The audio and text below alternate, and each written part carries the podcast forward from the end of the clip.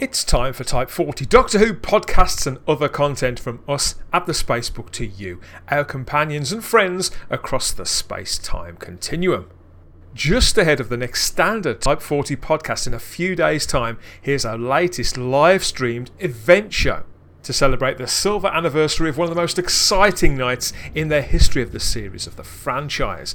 Back in 1996, the very day as this podcast version drops over two hours of memories, rants, and raves about Doctor Who the movie. That feature length adventure that first brought us Paul McGann's Byron-esque Doctor and reignited hopes of a future for the series after that seven year gap. Now, as these shows are recorded live and include interactions from people actually commenting along in real time over on YouTube and Facebook, some things may get lost in translation and the odd swear word may pass our lips. so this show's not suitable for the under 15s. Everybody else, set the beryllium clock if you have one, open the jelly babies, and enjoy.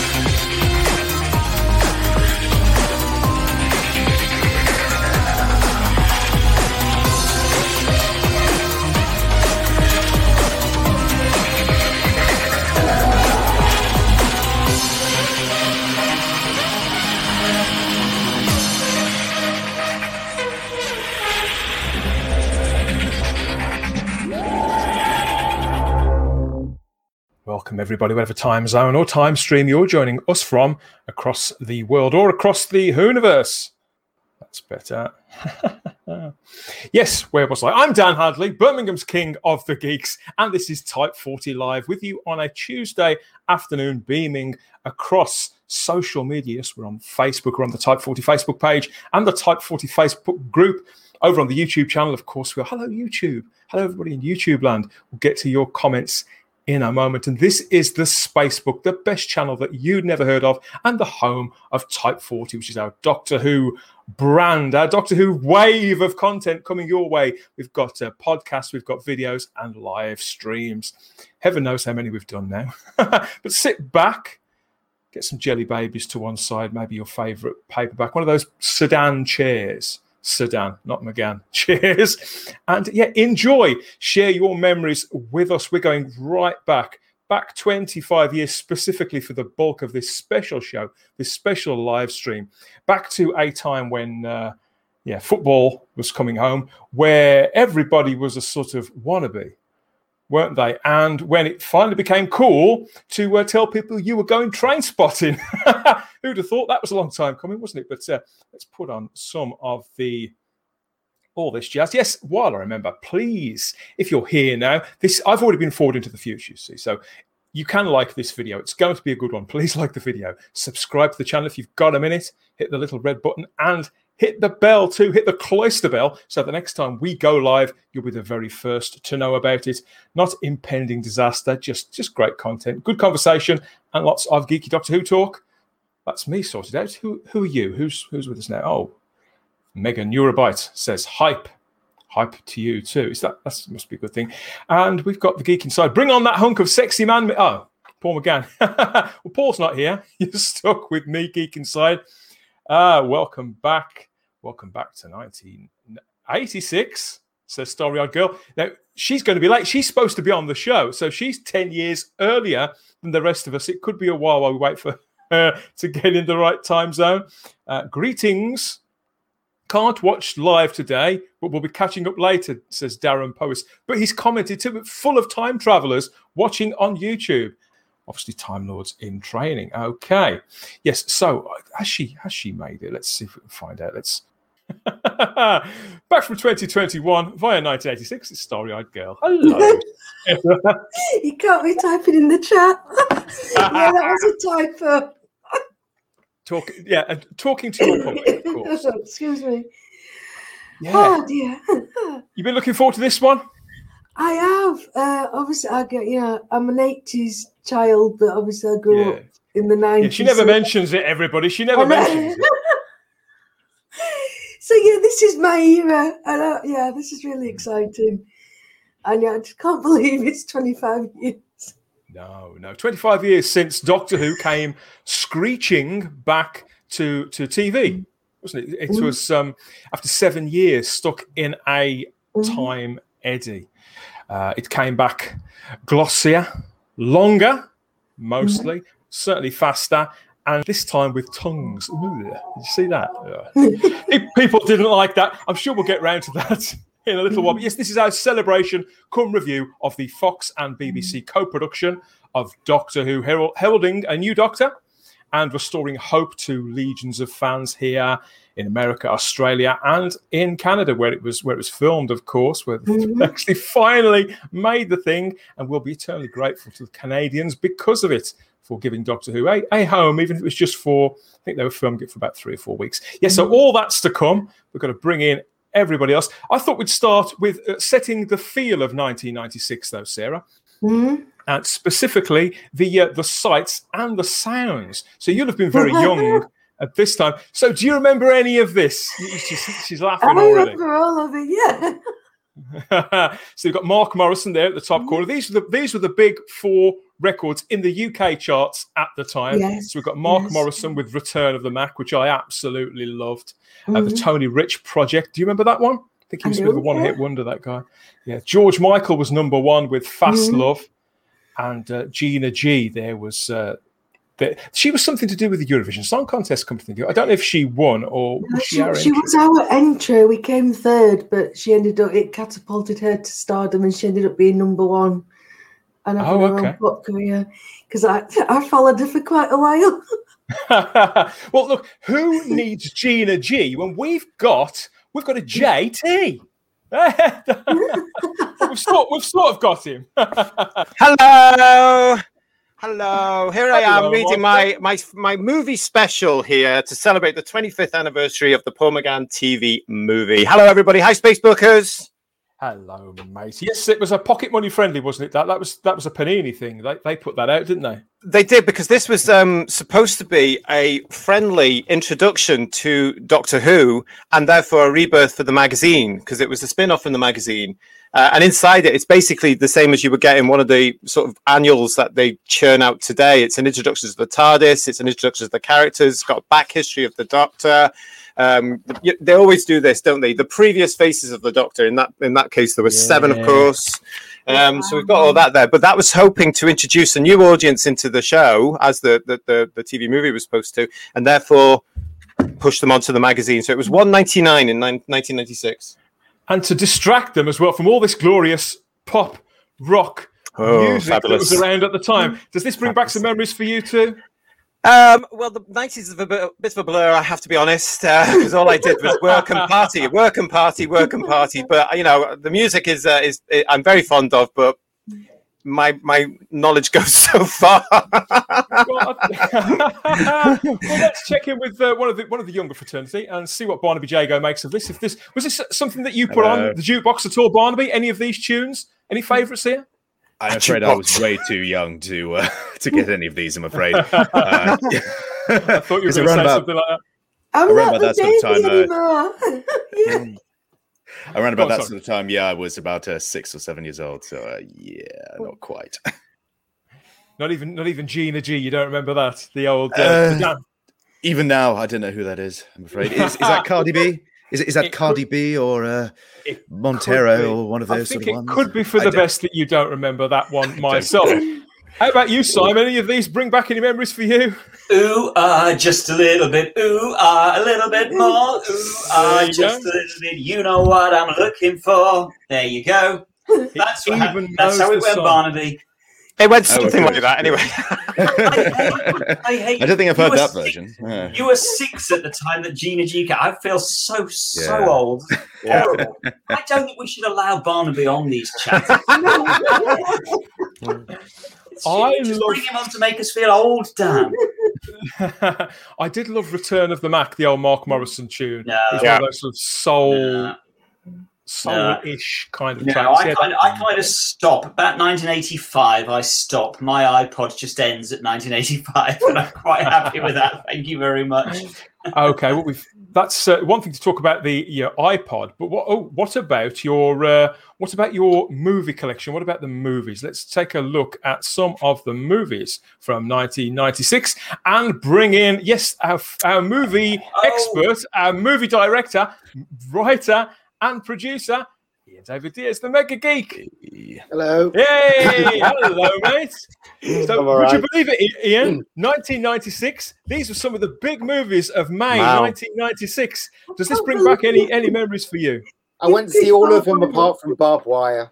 Mm, Saw Barbed mm. Wire on TV, which was it's absolutely awful. But the other two were okay, actually. Mm. I, Twister, I, I remember Twister so well. Twister's got one of my favourite lines in movie mm. history that I still churn out every so often, mm. which is "We got debris." Where we've got Bill there's a cow, there's a cow swinging around. We got debris. I love Fantastic. Twister. I thought it was about the game, the Twister game. It wasn't. It It wasn't. could have been. I can't believe that film's 25 years old. I mean, Mission Impossible has just been re-released on Blu-ray, so I knew that was 25 mm. years old. But that's a really iconic film, isn't it? As for Barbed mm. Wire, I've never seen it all the way through. I've only ever managed 10 minutes of it. I don't know what that is. It's meant to be a remake of Casablanca, apparently. What? What? It's, it's meant to be, it's meant to be seriously. It's Oh, meant to be a Bob Wire. remake. Yeah. Yes, Bob a Wire was remake supposed of to be. Casablanca. Oh, he's perked up. He remembers this one. yes, I do Whatever remember hap- Bob Wire. Whatever quite happened to Big Pam? What happened to her? She's big Anybody and she know? disappeared. Yeah, but She she's still around. recently. Yeah, she, she recently around. married her bodyguard, I think. Does any of that ring a bell you to anybody? yeah, and Mission Impossible is certainly a bit of a classic, isn't it, Barnaby? You must have seen He's that. so young in that Yeah, film. yeah, yeah. Tom Cruise. He was Mhm. so young in that film. It's Mm. ridiculous. Twister Yeah. as well, I Watched it. remember really um, vividly as well. Twister, I remember it being quite good, but it's on Netflix now. It's not quite as good as I remember. Well, I think if uh, Twister had never been made, ITV t- ITV2 would never have a film to show. They'd be down to one. They'd be down to Bridget, Bridget Jones' Diary. Those are the two films that they've got. Uh, let's check in with the chat and see if they're they're stirred by all this talk of 1996. Don't forget to like, share, and subscribe. Says Lord Thoth. I don't know where I'd be without Lord Thoth, but Lord Thoth. People here, Starry Eyed Girl, it wouldn't be 1996 without the return of the Mack. I, I, Yep. I agree. I did Don't have know what that happened to him. yeah.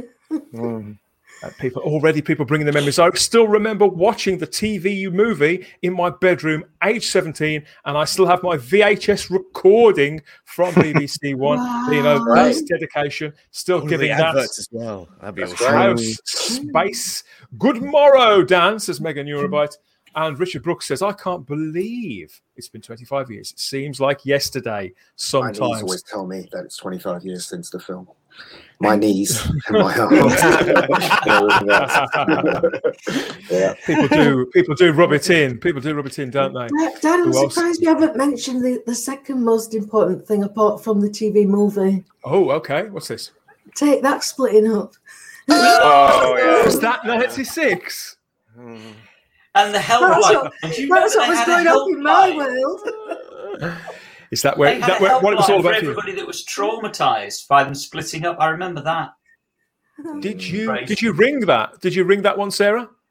I did it, but I had a, my cousin was Hmm. very uh, inconsolable. There's a lot of it about it. Made, Yeah. it made the newspapers, did it? Talk about Mhm. talking about making the newspapers. I think before we get before we get so we've got some more people here. We've got uh, yeah, Queen Charlotte's here in the chat. She says hello all. And uh, the uh, garbage says uh, the the space video quality It's a bit max headroom. What, do you mean? I think he means. I think he means you. Am I am I juddering? Am I juddering a little still? it's that lovely little halo you've got around you. I'm doing it deliberately in honor of Peter Wagg, who I think was one of the producers. he was, on, yes. on the Doctor Who TV movie. How's that for a connection? There we go. Somebody else is back in 1986 watching The Trial of a Time Lord instead. Uh, people comparing how old they were. I think we can keep out that to ourselves, can't we? Says Ruff in front of- Let's not Can't rub remember. that in, not rub that in too much. Uh, the geek inside. So this is Neil. He says, uh, "Hard to believe it's been 25 years. I was working in Ottawa then, no cable, so a friend recorded it for me. That's when I also found out Jon Pertwee had passed away. Yeah, the, the timing of that because when it was on television, correct me if I'm wrong, Simon. They had a caption on the television did. screening, didn't they?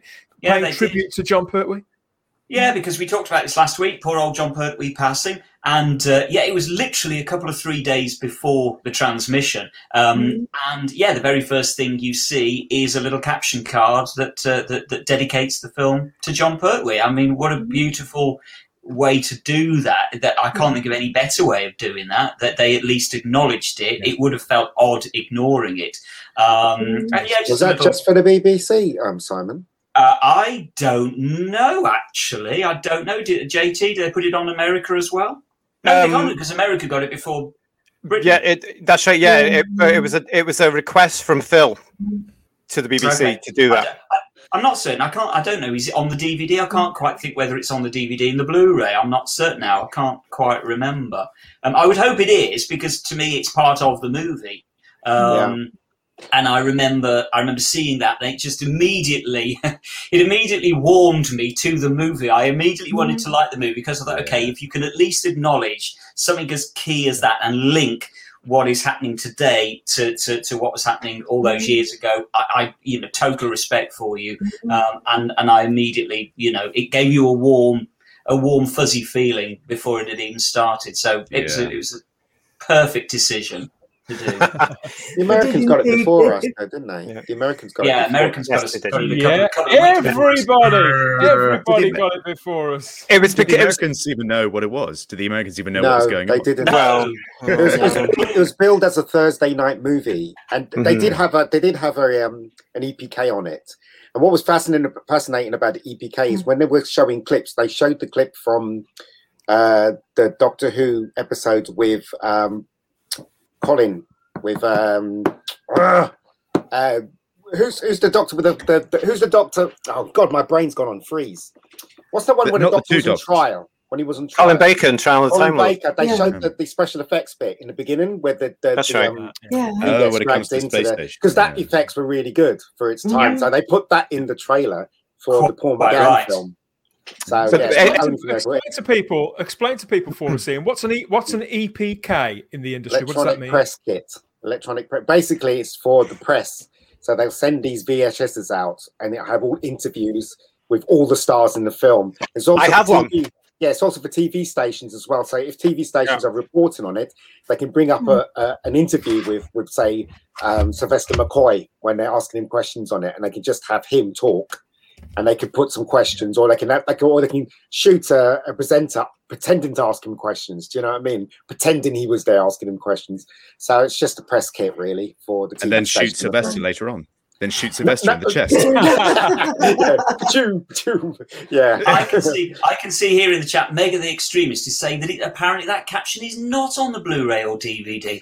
That's Oh. terrible. How can you not include that? Uh, include that little caption. I'm also looking as well. Disaster Area claims that there's uh, Falco had a number one in 1996. No, no, I think you think in 1986. There, Yeah. Disaster Area. That's, That's- uh, Rock Me Amadeus from '86. That's, that's Sarah's. That's Sarah's domain. I Yeah. just want to say thank you to Garbage. You're the only person who seems to have got my gag earlier on. So unless the others got it and just thought it was so juvenile, they ignored it, not to encourage me, which I don't blame them whatsoever. So thanks for that. that long Dan. uh, we've got um, uh, we've got all the confessions, all the confessions this afternoon. We've got I uh, from Sadako says that I dated a girl who's who whose friend nearly jumped off a balcony over the take that split. Oh my So that- God. Wow. Crikey. Obviously Wow. cut deep. quite deep for people. Lots of people talking about uh, the memories of Jon Pertwee, losing Jon Pertwee. You know, if, if he was your doctor, yeah, it, it obviously would would have made this the premiere of the movie uh, bittersweet, wouldn't it? As as we were saying last week. And talking about last week, yes, we we loved it. We hope you did too, and we're going to do it again now. Uh, Simon, I think uh, if you got the old 500 year diary oh, yes, yes. That me. Yes. Yes, so we're gonna we're gonna go back in time again now, even further, very very quickly for on this day for the twenty fifth of May. Oh, Is that it? Am I on? Right. Okay. Now then. We're actually, I'm, I'm going to expand this out a little bit for this week in, in history as well as this day. Um, and, and one of the main reasons for this is because actually on Thursday, i.e., in two days' time, it will be 54 years since we saw episode two of The Evil of the Daleks. Um, this particular episode, as I say, number two, that was shown on Thursday 54 years ago was one of the sort of earliest episodes to come back to the fold, as it were. It was missing for years, and it was one of the earliest missing episodes to be recovered. And the story of how it was discovered and how it came back to the BBC is a really fascinating one. So I'm just going to I'm just going to put that into a little into a little um, a press a synopsis for a prezi. It was it was found by a guy called Gordon Hendry, who, believe it or not, bought it at a car boot sale in 1983. Um, for for Americans out there, car boot sale is like a garage sale. Mm-hmm. And Gordon Hendry bought it in 1983 from his car boot sale, along with the Faceless Ones episode three, which was also missing. And he managed to get this. He oh. managed to knock the guy down, the guy that was selling these two episodes on film. He, Gordon Hendry managed to knock him down from twelve pounds to eight pounds. What a mm. bargain! But but Gordon Hendry had absolutely no idea that these episodes were, were rare or were missing from the BBC. So he was just mm. sitting on these episodes and he was playing them on his own projector. And it has to be said, ruining them. He was he was he was ruining the film every time he played it in his projector. Um, but, but then we leap forward. How did he get back to the BBC? Because he didn't know that they were missing. We leap forward to 1985, and a guy called Saeed Marham turns up at DWAS's Panopticon convention in Brighton and asks to speak to the convention event organisers because he's got knowledge of two missing episodes that his friend, in inverted commas, wants to show at a cinema in a co- that weekend and charge two quid for tickets for. Mm-hmm. And they say, okay, we're clearly going to need proof of these missing episodes. And immediately, pretty much, Marham says it's cancelled, the screening is cancelled. And that's it, that's the end of the story, you would think. But Marham contacted the BBC about the same thing through a very, very long and conv- convoluted process. This came to a couple of mates of mine. The news came to a couple of mates of mine, which is Mick Smallman uh, and Paul Vanezis. They, they heard about this, that these rumoured two returned episodes, tried to contact Marham. Marham was just very quiet about the whole thing and was um, and didn't really say much about it. That you'd think would be the end of that. No, we leap forward now to April 1987. And Paul Vanezis, Mick Smallman, and Richard Molesworth of the of the restoration team at that time were putting together a convention called Telecon in Birmingham, which I was at. I'm delighted to say. Vanezis, Paul Vanezis contacted Saeed Marham about these episodes that he claims to know the whereabouts to. Two days before Telecon, two episodes on VHS turn up on Paul Vanezis' doorstep. The Faceless Ones, episode three. Literally, literally on his door, on, literally on his Literally doorstep. doorstep, mailed through the post. Even the Daleks episode two just arrived unannounced through his letterbox. So we've gone from 1983, four years later, to 1987. These episodes actually then get to Paul Vanezis, who is able to show the faceless ones um, at uh, at Telecon as a complete surprise. Nobody knew. Nobody knew that it was about to be screened. So all convention uh, attendees, of which I was one, just suddenly get the Faceless Ones episode three, this missing episode screened. Uh, I think actually Face Evil of the Daleks came back a, a few weeks later. So convolutedly, eventually, then the episodes then get back to the BBC, and that's how we come to have Evil of the Daleks from a car boot sale in 1983 to finally in 1987 we get we get Evil of the Daleks back. So it's I think it's one of the most fascinating of all of the missing episode stories as to how it was found at a car boot sale and how it got to the BBC. This weird. I, I love stories like that because that's so like um, you know, very sort of 80s sort of story. Like, oh, I found it at a car boot sale and he didn't know what it was. So Yeah. he just finds out later on that this is a huge piece of television history. Because it was, yeah, I remember like um back when they found um what was it the uh, the Yeti one they found uh, a couple of years ago uh, uh in the in the tube and uh, that was a huge uh, media thing about that and I was very very excited about it and I went and and it was Enemy of the World as well they got those and uh, yeah, it was it was a huge thing. But just back then, just like, oh, that's such a cute story. I love it. We'll, we'll drop them in the post. Post them second class. Just keep you waiting a little bit longer. yeah, So- a bit so- of a hero so- for many.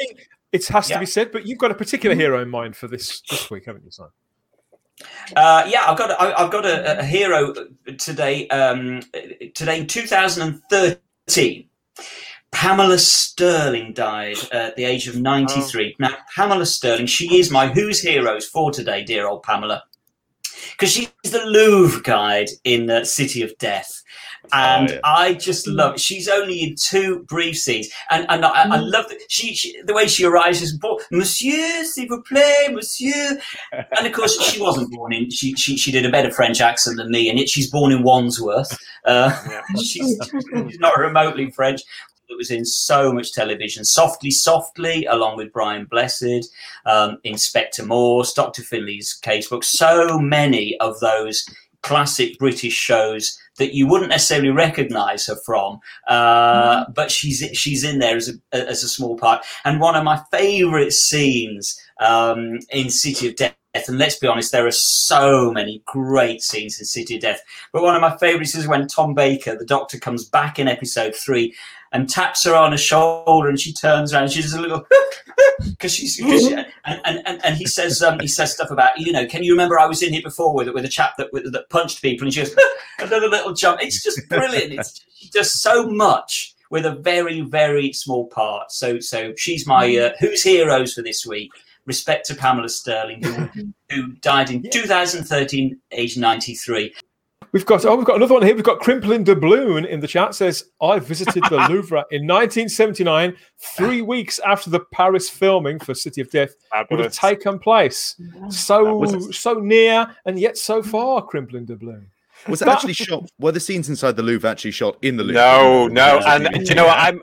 I remember being quite upset when I went to the Louvre to find it wasn't actually like that at all. They haven't even bothered to recreate it. It was just BBC No. flats. That's it. You know, and I was just like, well, this is much grander than it was in mm. City of Death. I don't, think, I don't think they even use the exterior of the Louvre for them to for, for Ramon and the Doctor to approach. It's a completely different building, isn't it? I think. Yeah. When you men- when you mentioned the lady's name, Simon, I've got to be honest, I'd never heard of her, but she's one of those performances, one of those little characters that you remember. And Ian, I suppose mm. this is the same when when you're casting, because obviously with the things that you've put together, you've written and produced, and you're and you're casting characters. Some of the smaller parts, it's just as important to get the right person for those two, isn't it? It doesn't necessarily that phrase that there are no small parts, only small actors. Is that something that you believe in? Yeah, I mean, if you're going to pass a small part, you might as well write write something that's worthy of the person that's coming on board. You know, eh, if he just mm-hmm. comes and says one line, then it's pointless, really, isn't it? So, yeah, I, I do believe in that. But what I think is interesting, and this is why I sort of picked out Pamela Stirling, because as I say, she's literally only got about literally about three lines in the whole thing, and yet mm-hmm. she she she really makes that part her own. Um, and just brings a, joy, a, joy to that scene. And again, I think it's one of those scenes that you would only ever get in Doctor Who. Where else would you get this scene, a scene like that, in, in other than in Doctor Who? It's brilliant, brilliant, brilliant.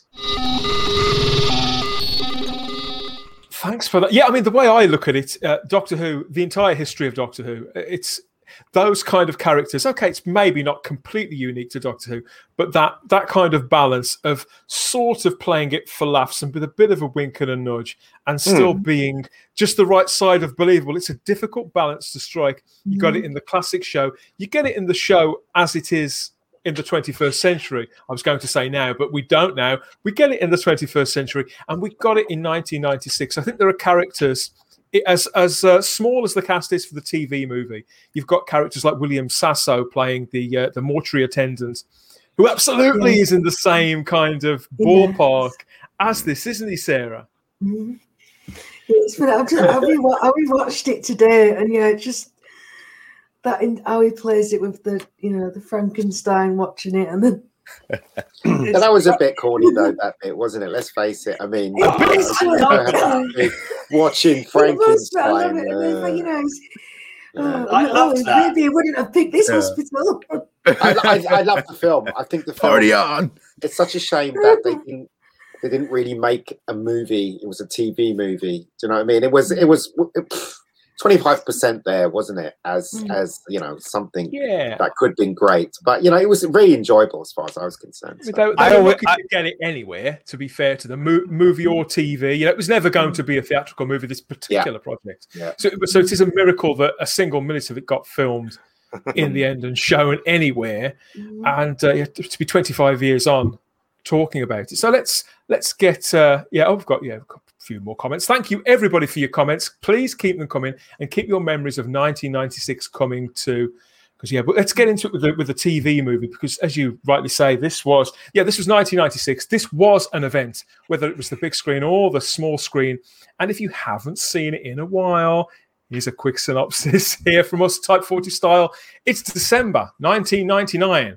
God, that seems so futuristic in itself at one point. That seems so romantic, so exciting. The eve of the millennium, and strange things are happening. A British police box appears from nowhere in San Francisco's Chinatown, and the mysterious man inside is shot down in the street.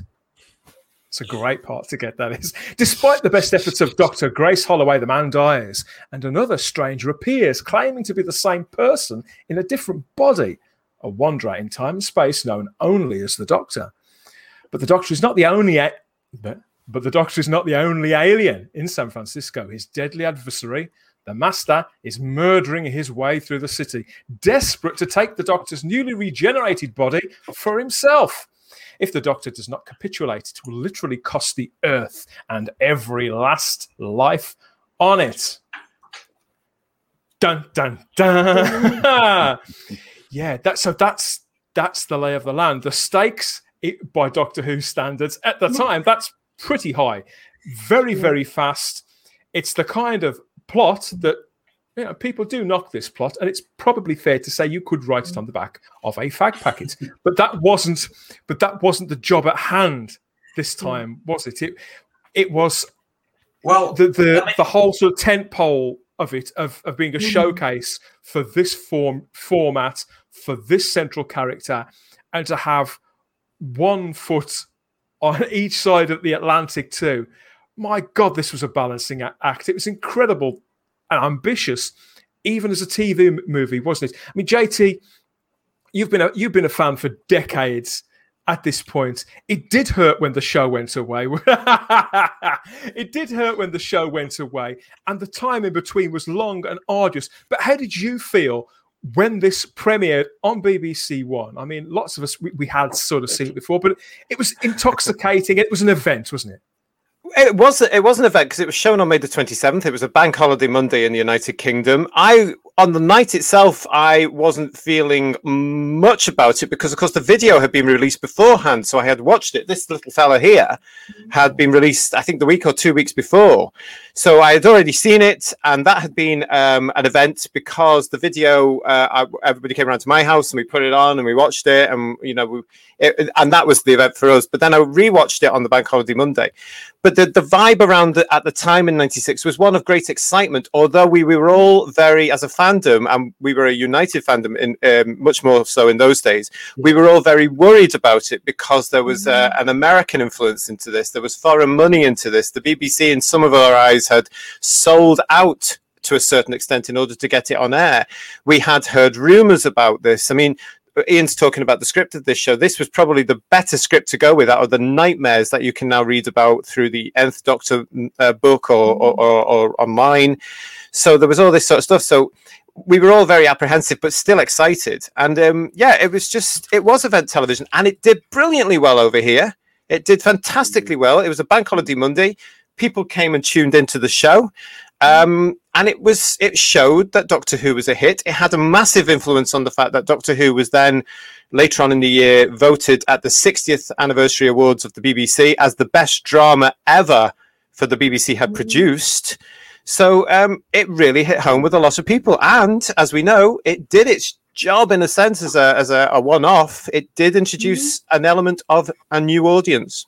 It did. When, was about a, when you talk about the fandom, and I don't know if you felt the same, Simon, because obviously somebody who'd been deeply involved in fandom, but this is still this is still prior to I think Gallifrey one was happening, but organised fandom, the mm. Gallifrey, the Outpost Gallifrey forum, I don't think that was up yet, and no. social media was a world away. But JT's oh, yeah. right, isn't it? We all, I think, we all had reservations based on well, innumerable things. But there was a, a unity from Doctor Who fans too, wasn't there? As if that seven years had seemed so long. Let's get behind this. Absolutely, and and the truth of the matter is, and this is difficult to sort of get your head around today that we genuinely thought the show was never ever coming back. As as I think we talked about last week, we'd had all, all the things like the um, the Green Light film, the Coast to Coast film with Peter mm-hmm. Peter what was his name? Can't remember now. Um, that had come and gone, and we'd had so many promises, and nothing had happened, and so and so we would we were resigned to the fact that it was never coming back at all. Um, mm-hmm. And so suddenly, to it, it really was definitely happening. We definitely all wanted to be excited by it. We wanted to like it, and we were. We, you know, it, it, it was big news. Um, I, I still remember the um, in the run up to it. I remember possibly the first time I saw it actually was on was it was in WH Smith's with the advertising boards for the VHS that, that, that JT's just talked about, and I remember the strap line being um, "He's back" and He's it's back. about time, and blimey, it's about time because that's what we were all thinking, and that was the best mm-hmm. strap line in history for Doctor Who. And that really got you, just literally the strap line alone got you excited because you thought, yeah, it is about time. And so there was an enormous feeling of anticipation and wanting to like it.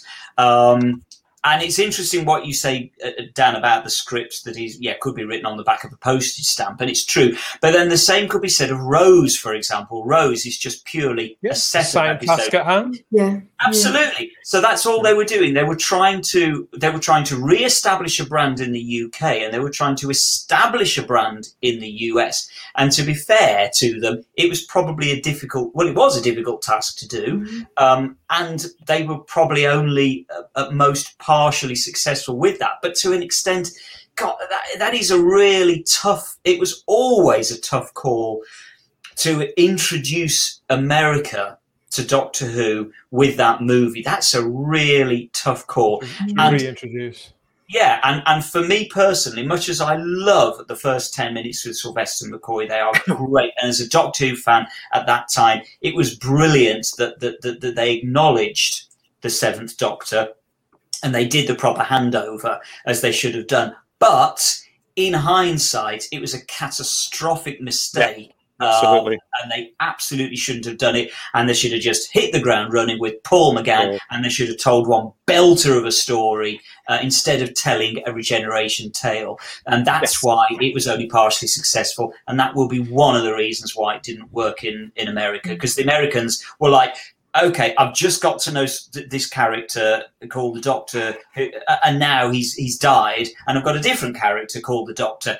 You can understand how America struggled to respond to that. So the, the benefit the benefit of that though is that Russell learned from that, didn't he? And yeah, then when when yeah. when yeah. the show came back in 2004 Absolutely. for 2005, bang, there he is, up and running. No introduction and, necessary. And to be fair, at that moment in time, it was probably inconceivable of doing Doctor Who and not having the handover, not having the regeneration. Nobody ever disagree. thought hit the ground. It was a, it was a, it was a long way. It was a that. long. It was a long way around that that Phil Segal got to to that place. I think it's because the the project had been through so many different versions. By the time it landed with Fox as this TV movie with with a sort of mo- uh, a more modest and more immediate task at hand. I think the shape of the project changed, and Segal's aspirations for it, ambitions for it, he kind of tempered his tempered and measured his his expectations accordingly. And I think the BBC had too. It was uh, Jo Wright was in charge of the sort of day to day negotiations of it, and I think she was. Uh, whilst not a supporter of McCoy, I think that between between Segal and Jo Wright, they kind of put it pared it down to something that would be manageable, that wouldn't mm. frighten the horses, and they could build on from. I wanted to ask you about this though, Ian, because as somebody, as a director, you've worked in Vancouver, haven't you? And yeah. what what strikes me about this, you know, because I, I was reading a little bit about this a couple of days ago, and it's so involved, and and the process to get there was so long. But uh, uh, I think Paul McGann was announced as the Doctor in late January, early February. February within, yeah. I think, by early early April, maybe April, second week of April, they were filming the thing. It had wrapped three weeks later, and then boom, by the end of May, it's on screen. It's compared to compared to the BBC, where they would bugger about for months, if not years. This lands at Fox as a movie of the week, and within three months, there's a movie there delivered. Vancouver is supposed to be like a TV factory and TV movie factory. What's it like working o- over there? What's that system like? Well, it's it's basically the same system as England, right? So basically, England doesn't really have a, t- a film industry at all. Uh, if, if, people tell you that England has a film industry, they're lying, basically, or they're just up their own arse. It's, it's one of the two.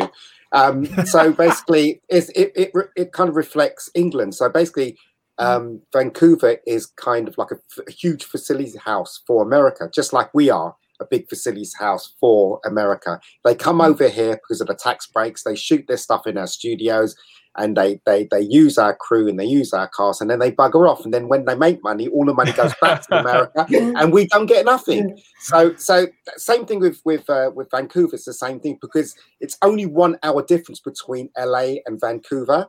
So it mm. so yeah. they can talk freely on the phone, mm. talk to people. Plus mm. the weather is slightly different, but and it's close to LA. So that's the reason why. And it's the same thing: tax breaks, tax breaks, and you get cheap labor when you go to um, Vancouver as well. Uh, Plus, you don't have to get English people trying to put American accents on because Canadian accent sounds close to the American accent. Blah blah blah blah. So that's why they shot it in Vancouver because it was mm. cheaper at the end of the day. So there you go. We've got we've got a quick. Well, this is. I mean, when because obviously we've got multiple DC shows get filmed there on seemingly every street corner now, and apparently, if you're with a keen eye, Barnaby, you can spot the same building shot from different yeah. from different angles all the time.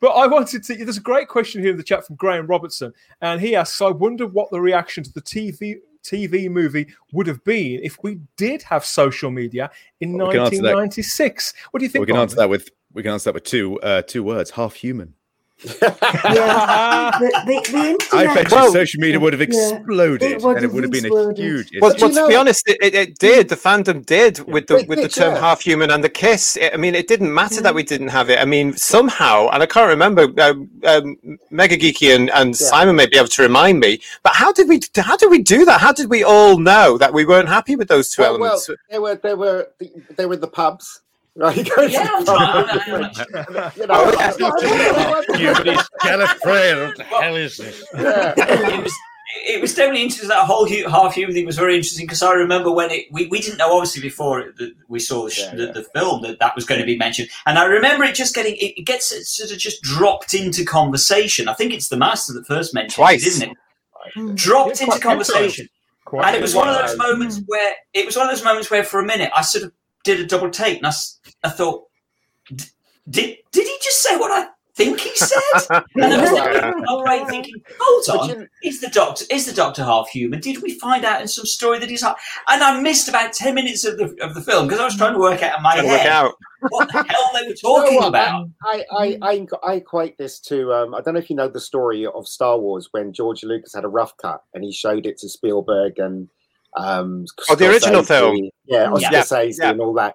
And they went yeah. in the theater and they went in there and uh, and uh, yeah. Scorsese and um, I can't remember the other director took the Mickey out of George after seeing it because they didn't think it was very good. Coppola. And yeah, Coppola, mm. that was it. And Spielberg was the only one that said to him, yeah. this is going to make a crap load of it. I want to share in it. And Spielberg got a share in it, right? Mm. Yeah. I equate that to me and my friends. I remember when we saw this film, I said to them that most of my friends didn't like it at all because of the half human and this and that, uh-huh. the other, and the eye of harmony, and I didn't think it was Doctor Who, blah blah blah. But I was the only one out of all my friends that liked this film, and I said, "Do you know what? This is the future of Doctor Who. If they went this way, then Doctor Who would probably get better and get stronger because." Yeah it's it's plush and they put money into it and they treated it seriously. And everybody's like, ah, shut up, Ian, what do you know? Next thing you know, we've got David Tennant kissing what's her name? And uh, you know what I mean? And it Everyone. just went on from there. It's like that's what I'm saying. So I knew that this was the right way to go. And I remember um somebody was saying to me, Oh yeah, the costume's a bit rubbish. I was like, no, the costume's fantastic. And I like the way he's got the long hair. love the I love his costume. And then Paul McGann throws his thing in the ring, going, "Oh, I want short hair." Oh, when, when when he came back to do the Night of the Doctor, he was dressed. Lord knows what he was dressed in. For God's sakes, what the hell was that? Anyway, I digress. I, I really liked the uh, I really liked the costume, and also in terms Yeah. of like putting money into it, it is the most beautiful TARDIS interior Exactly. uh, I think Mhm. ever, I and it just the, the lighting and the atmosphere, even like the weird CGI bats. Uh, it- for the 90s of CGI bats. But ah. it is a beautiful interior of the TARDIS. As Beautiful. fans, though, we could be so closed off with new stuff. As fans, like for instance, this is Doctor Who, we'd be like that. Leave my Doctor Who alone, go away, mm. and stuff like that. But as as a real fan, you should really just kind of put it down and let it grow. Well, and- You know and I- mean? and I, and I totally At the- at the agree, Bob. I time- mean, we, we, we, Sorry, we, go. we've talked in the past about roundels. You know, we love roundels. We want Yeah, to get course. back to Mm. Yeah. the old the old white console room, and we do. I agree, but Barnaby is right. There are no roundels to speak of in that console room, and yet it is the most beautiful TARDIS interior. It's magnificent, and I and, and to this day, I don't know why uh, Russell T Davies or any of the other showrunners haven't kind of gone with that gothic. That, that, that, that gothic They style and the rid of it. library on the side. They didn't think it I was was part of canon. Beautiful. It's Yeah. beautiful. I would say I would say Richard would say that there is a homage to the Roundels in the McGann TARDIS, and they are around the, on the on the, the girths around the, the and, and, and, he's, Yeah. and that's that nod. And if you look at the door, uh, the exterior door does have the the, the, the, the, the roundels on it as well. So Richard was aware of what he was doing. But you know, again, if you Yeah. look at it though, I mean, that was the start. The '96 uh, con- console room was the start of this whole thing of having the time rotor connected to the blooming ceiling. That stayed up until the end of the series in, in 2017. You know, with with that going on, so you know, it was that's always irked me to a slight bit as well. I like the thing where the Doctor can put his hat on it, but you know, it, it, it's a great. It's, it would have made a great um, toy, which I know they would always love to have done. They would, you know, they would have Mhm. always said love to that. But if there was anything aligned, that it, it was just stunning. The attention to detail and the amount of money they spent on it and the space on it, it really did show that the Doctor's Mhm. adventures were encapsulated in this box. It had so like, where, so um, much texture. I think what the rabbi says here, the roundels are represented in the circles. and That's the it. girders. Yeah. Richard, oh, they're behind me now as I'm in the console room, as you can There see. you go. And Richard Richard Hood, Hudolin or Hudolin was the production designer. He Yep. called them kisses to the past. Yes. I remember that at the time. They were all, like that, all termed as kisses to the past. Mm. And, and as if this was a lived in space. This was the doctor's mm. domain. This was his home. This was, I mean, as, as fond as I am of the sort of sparse, the, the kind of the humming white of the classic show, now I really responded to the inside of the TARDIS. And I, I love the outside of the TARDIS as well. It just felt so But- rich. The production all felt rich. And so, yeah, I mean, very I'm aware that there was. It, it Very is, it's, ju- it's very, very enjoyable. And I, I- I felt, Ian, that it's like any pilot movie. This wasn't a final word. on Ah, it wasn't a pilot. No, but no, but you know, for the for all intents and purposes, I mean, you know, obviously the intentions that that's uh, beside the Mhm. beside the point. You know, the Mm. the whole that's what they had to say to get the damn thing on. but this was intended as an opening shot by Philip Segal to go somewhere. So it would have all evolved too. The look of it would have evolved, the stories would have evolved. And I think that's very evident in every aspect of the production too, even in the look of the doctor as because it is this we, we talked about his costume, it is very stylized again, what Paul McGann's doctor is wearing, because he you know he literally finds it is literally a costume, which he Mhm. steals out of a locker, somebody who's going to a fancy dress. And I feel that over time his look would have And evolved who did that? would have looked looked less off the peg. Dan? And Who did that? Who did what? Sorry. Who, Who who, stole clothes out of a locker? It was Matt Joe Smith. Pertwee, the He's third not- Doctor. and Jon Jon Pertwee. Pertwee. well, yeah. Oh, Yeah, there yeah, you go, yeah. yeah. So there you go. Yeah. kisses It- to the past. I mean, it, it runs. It, it runs through the whole sh- film. You know that they are. Just If you look at it, it was there.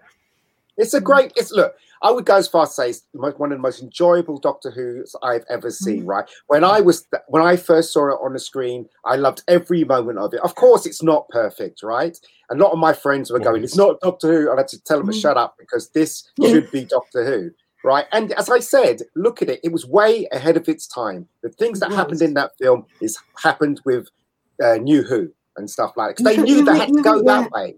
They you knew. really believe if you if you watch Rose straight after that, it does fit. It Yeah, it's got the of course same the same tone. Uh, I, I, I, I'd say, Sarah, if you watch Rose immediately after Survival, it also fits. yeah, yeah. it does. Yeah. Yeah, yeah. Possibly. I mean, for for me, it's uh, it's completely all all the things that they that they did Mm. alter, that they did reposition. They were all in service in service of real character, and and chiming something of bringing out from from the Doctor himself, Mm. so that they that they thought was its best chance of of uh, making a, a better connection in the there and then and seeding for as things would go along. I mean, one of my very favourite scenes, I'm going to put it up again. One of my very favourite scenes is this scene, this joyous first Mm. kiss with Grace. That, but that whole sequence whereby he he- he is gradually realizing who he is again.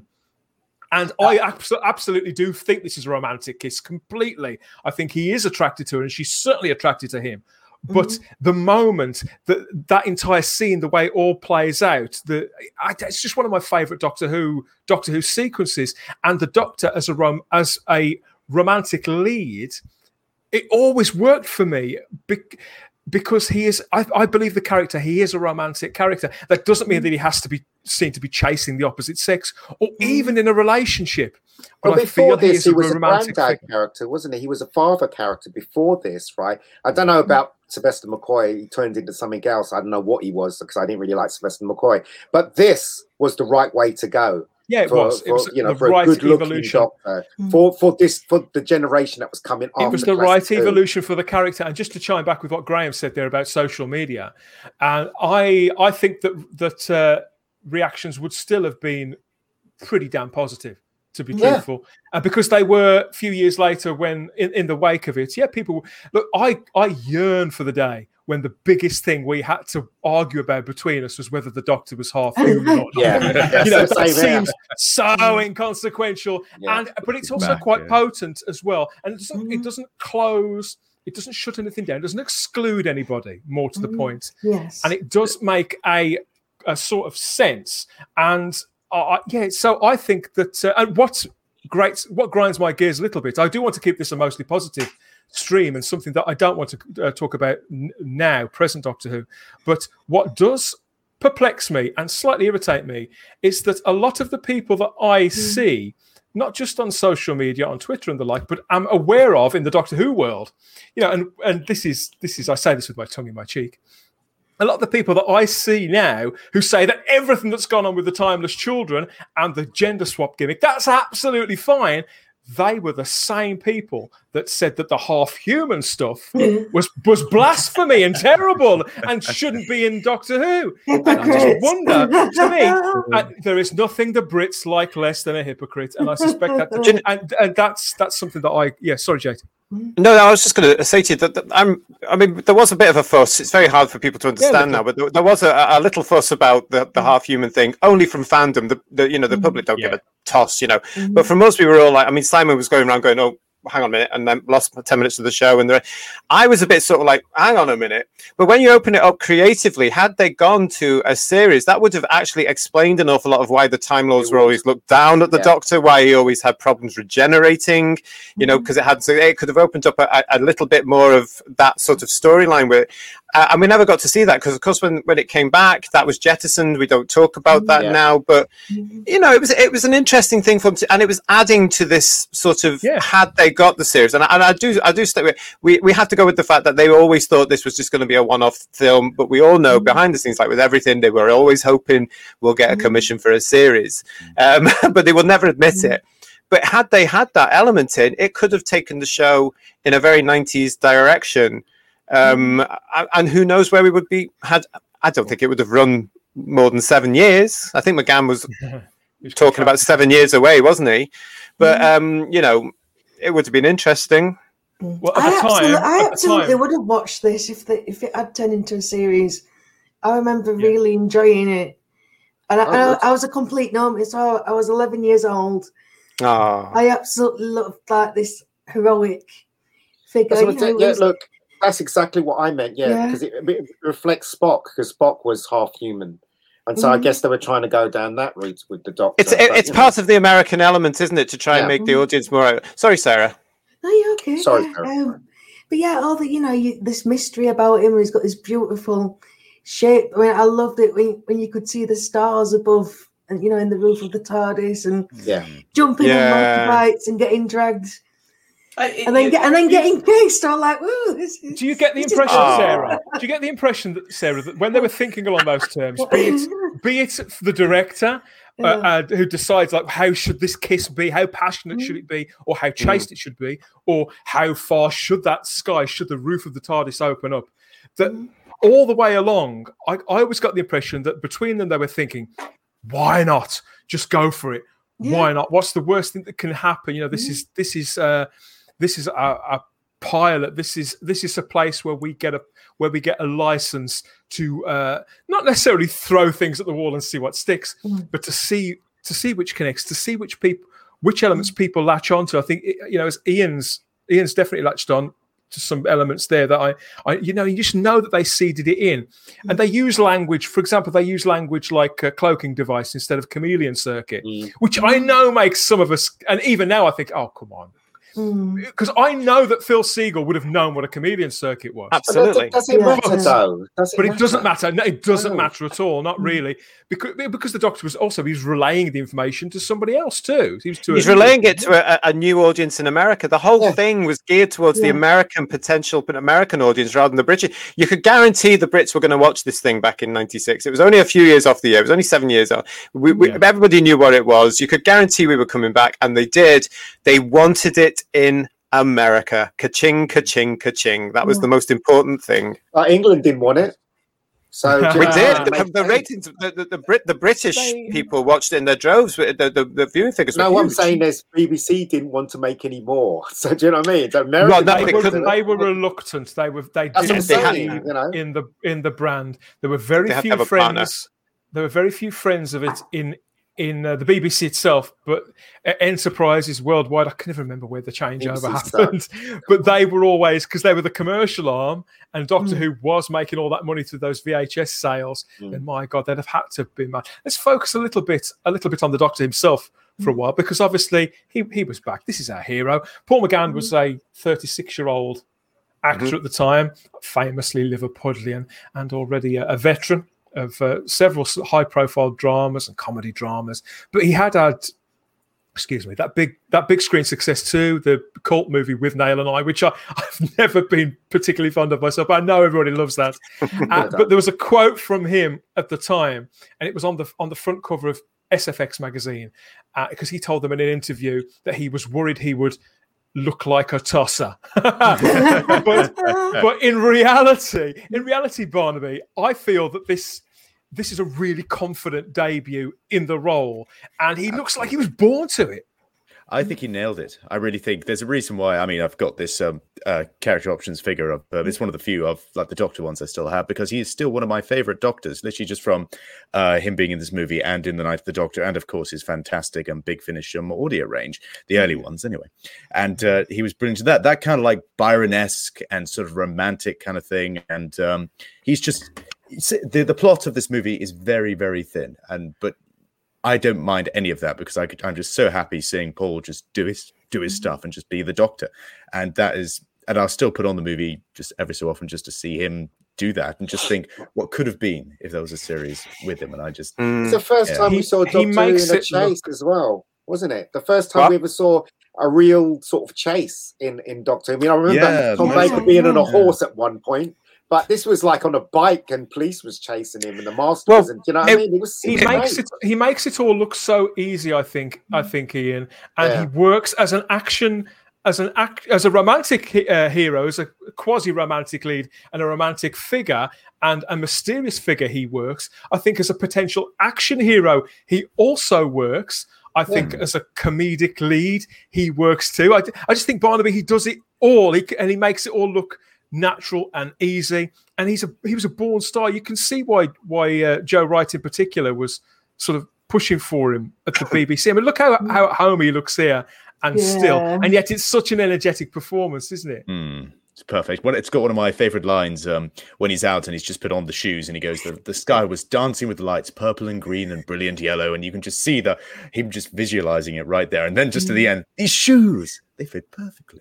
Yeah. I think he was trying to it's, it's a wonderful. be quirky there. In my, there was a couple of things that I didn't like. This, as I said, film's not perfect, but um, he was. I, I, think maybe he was getting direction from the director, going, "No, can we do this?" Because because Tom used to do that, and the, and the Jelly Babies thing I thought was out of place as well when he offered the, mm. you know, the the policeman some Jelly Babies. But apart from that, Paul was just getting into the role, mm. as you can see halfway through the movie. He was just becoming his own doctor and that was the last time we saw him on screen. And, and that's really why I really like that. Uh, yeah. I really like that Jelly Baby bit because he does yeah, a very doctory thing afterwards. He gets out the gun. So now we yeah, give us the bike before I shoot myself. I mean, that that got a chuckle out of me. So I think that. I mean, again, that is something that you know it, Tom it, would do. And yeah, Jelly Jelly. Uh, uh, Jelly, Jelly Babies, Babies, was very much of Tom's thing. Yeah, it was. Jelly Babies. God, I, yeah, I so, forget that, kisses of the past. Scene. Kisses to the past. Yeah, that I mean, scene with the motorbike you're talking about, they're, they're uh, Barnaby. Mm. I've always loved that scene too. Same here. And it's it's those mm. little moments that are uniquely Doctor Who. I don't think any other hero on TV would have played the moment like that. and for, every, for everything that we've said about for everything that we've said about the plot being thin, I would rather have I would rather have a, a, thin, serviceable plot and then get the moments like that right, get the character beats right, mm. th- than the other way around, Simon. Do you, you know what I'm saying? Yeah, yes, totally. I think the thing is, as we've said, it is a thin plot. It doesn't go desperately far. Um, although actually, character. Yeah, but actually, I think it's a for all of its faults, I actually think it's quite a cracking plot. It's great that it's set on New Year's Eve. Uh, uh yeah. You know, the, the, the, fate of the universe is at stake. All this kind of stuff. I love all the stuff at the end when when New Year comes and they've got all the all the shots of, of the various countries and it all sort of folds down in on itself and time stops. Mm. I love all that.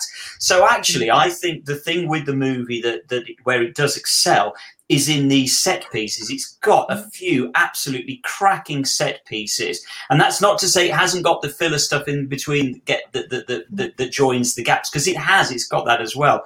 Mm. But some of those set pieces, the the, the, the bike chase being a standout, um, I, I I I love the way it really. The, although the plot is not the most exciting and far-reaching plot, the film is done with panache. It's done with a real mm. sense of style and confidence. You know, that's the thing. It's a really confident film. Um, and, and I, you know, I, I would like to, to sort of recognize Geoffrey Sax as the director because I really think he did a, a, very, very good job with, with difficult material and with a difficult, a really difficult backstage story of getting the wrestling this thing to the screen. And did, it help, again, did say, it help that he was British, Simon? I, I, don't honestly know whether it made a scrap of difference whether he was British. I just think he brings well, a heck of a lot of style. Most Doctor Who fans hated it, though. But, Most Doctor Who fans hated it. No, I, I, I remember. No, no, no, I don't know. But, but he, um, it, they just hated it. It My brother hated me, it. He's a fan. For me, having come off Survival, which mm. uh, by that point in Doctor Who's history, I am really barely holding on uh, by the end of the McCoy era. To come off that and go into the McGann movie, and, and the first thing that, that opens the show is what I think is a brilliant five minutes.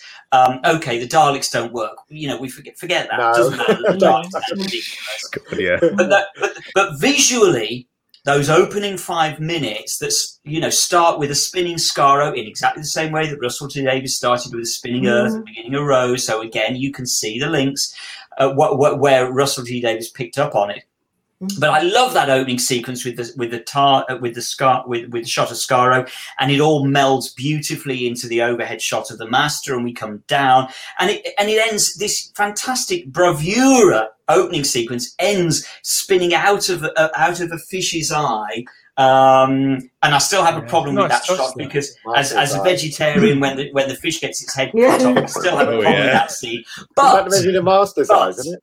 But that aside, that, that whole opening sequence, the way it all spins out, it's it's phenomenal. Visually, Geoffrey Sax has a, a real flair. He brings Simon, flair and panache to the seen, Have you seen the one on YouTube when they actually put the master in there? Yeah, yeah, yeah. That's quite good. Can, can, can I Can I just add that I think it actually helped that Geoffrey Sax, uh, who's still working today, people you'll see him on very a lot of credits today with lots Yeah. of various different shows. Yeah. Uh, so hello, Geoffrey, if you're watching. I think it actually did help that we had a British director.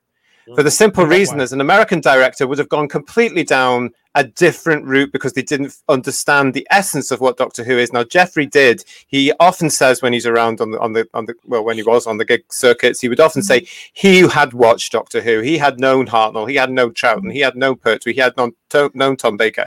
He knew the mm-hmm. essence of this. And I think if you're going to try and do something like that, it's like Matthew Wright was British, the, the, the writer. You know, you have to try and bring that element in so that you can at least retain something familiar. And that worked for Geoffrey. It really did. It was Both- it was both both beautifully done. Geoffrey, both Geoffrey, both Geoffrey and Matthew Jacobs, they were expats who'd, who'd done work for the BBC and Mm. were now working within that sort of studio system. So Geoffrey Sax had been on Mm. uh, li- li- things like Bergerac and Lovejoy, but he'd done Bergerac. comedy too. He'd, he'd done the new mm. the New Statesman, the Rick Mayall show. Yeah. He'd been on that. Right. he had ah. been on. I think, I think he'd been on they Spitting did really Image too. brilliant job though, because they balanced it. Because obviously, you have to look at it in their shoes, right? They're making something that they love, right? Doctor Who, Yeah. right? They know Doctor Who like hand. Then they have to please the Americans as well. So they had to they had to find the balance between This is- Americans Right. watching on And the YouTube, are you really that difficult to please Americans? Let No, us know. but- But But this I is where I would argue that actually really good job, in my opinion. Right, you could. There's no way you could have done it mm. any better. They found the balance. They did it the best they mm. can. And as I said, most Doctor Who fans I knew at that time hated it because it wasn't like Doctor Who. But I kept saying to them, "This is the future of Doctor Who. Mm. This is where Doctor Who should go." And you mm-hmm. know what? I was right. so there you There, go. there was there's two, there's two beautiful Probably shots that I love, and it's and it does link to Rose. I mean, the scene Yeah. with Lee when he goes in the TARDIS for the first time. yes. Obviously, Russell took that. I love that, and the motorbike going into the TARDIS and then coming yeah. back out. Coming out. Yeah. And again, like you were saying with the style, it was just little visual Yeah. quirks like that. It, and Mm. it, it, it still feels really modern. You know, I know it is dated because you can tell it's 90s, but that kind of style, it does feel really modern. Yeah. Mo- Yeah. I mean, moments and, a, and a Mhm. brand of comedy. That's the scene you're talking about, isn't it, Sarah? Where, Yeah, the, yeah. where the, they're being pursued by the motorcycle policeman, who, Mhm. and they open the TARDIS. The bike goes in, and we get the we get the comedy double take in in a sense. It's Mhm. pure Looney Tunes, isn't it? Yeah. Totally, and it makes no sense at all because when you enter the No. in, into the TARDIS two seconds later, none of the rugs have been moved, nothing smashed down on the floor. The books are still. He went round it. He- TT went round and he came out. yeah, but the rugs, he would have moved the rugs. I he would have I knocked know, into the I know. chair. I know. It's, I, I've always that's been the real thing that spoke the whole film. It was very much look at the effect we can do. Yeah. Yeah, exactly. Yeah, yeah, What what did he say? Yeah. Uh, like it was something like dubbed in, saying like, "Oh, the brakes are broken" or something like But that. When he was going in, but- like, like with Yeah, the, how the guy on the motorcycle was saying the brakes are, have gone or something. Then he just goes in. I think that was a bit out of left field, but it, it looked good. It looked cool. Did- Didn't they use one of the cheapest and oldest uh, tricks in the book to complete the scene? Didn't I see somewhere? It was um, it was plate glass, wasn't it? Somebody correct me if I'm wrong, but I think it was plate glass. It was Johnny in camera. Oh, done in camera. I do like the key that they had for the for the TARDIS. The key was Oh, but that was really an old nice. one, love. That was Yeah, an know, old one. we- That was- yeah, yeah. yeah, I like I like that. I I mean, in, in the Matt Smith one, he's got a- literally a key. I'm like, uh, Well, there was a He- reason for that, wasn't it? So you know, And he says, he says, doesn't he? That's an, another one, another little little moment of dialogue. All this comes from Matthew mm. Jacobs too, who I, Yeah. I think. Have you ever heard Matthew Jacobs speak as well? The writer, very eccentric man. It's as if he, it's as if he's been writing for the Beano or something, as well as this. well, he was won- writing for the American talent. networks for twenty years. They drove him insane. Apparently so. But that line, he says, uh, when they go p- looking for the for the key, uh, doesn't Grace give him a lift up the door? And he says, it's, oh, oh no, it's vice versa. Yeah. He says to her, it's in a cubbyhole Cubby above the P. P. Happy hole the P. Wonderful. I just love it. I wonder Why- if it's still there, that cubby hole. That's The Americans Jacob's going, "What the hell is a cubbyhole? What the hell are you talking about?" whilst I remember, I want to mention this. Ian, you mentioned this a little while ago. The the link to this is in the description of the video. It'll be in the show notes of the podcast too. Mm. This uh, this recent film that's been put together. it's Ah, up on YouTube, as you've rightly said. Somebody I can't remember the name of the channel, but somebody on YouTube has put together footage of Anthony Ainley from Destiny of the Doctors, that PC game from around 97, 98. Put that in, footage of that, in with the opening that Simon so beautifully recounted mm. earlier on to create this kind of more seamless junction, really, between the classic series and the mm. TV movie. So it's sort of this alternative beginning to the TV, mm. TV movie. And yeah, you can find the link in the description to that. Let us know what you think. I can't play it because I think we'd probably get a copyright strike, but Dave, mm. Possibly. just yeah. wanted to remind you while while we Nice. mentioned it. on Well done. Well it is, done. It is. It is very, very well done. And I and I still that that footage of Ainley playing the Yeah. master in Destiny. It is called Destiny of the Doctors, isn't it? The the, the Yep. team. Something yeah, like- the- something the like computer game.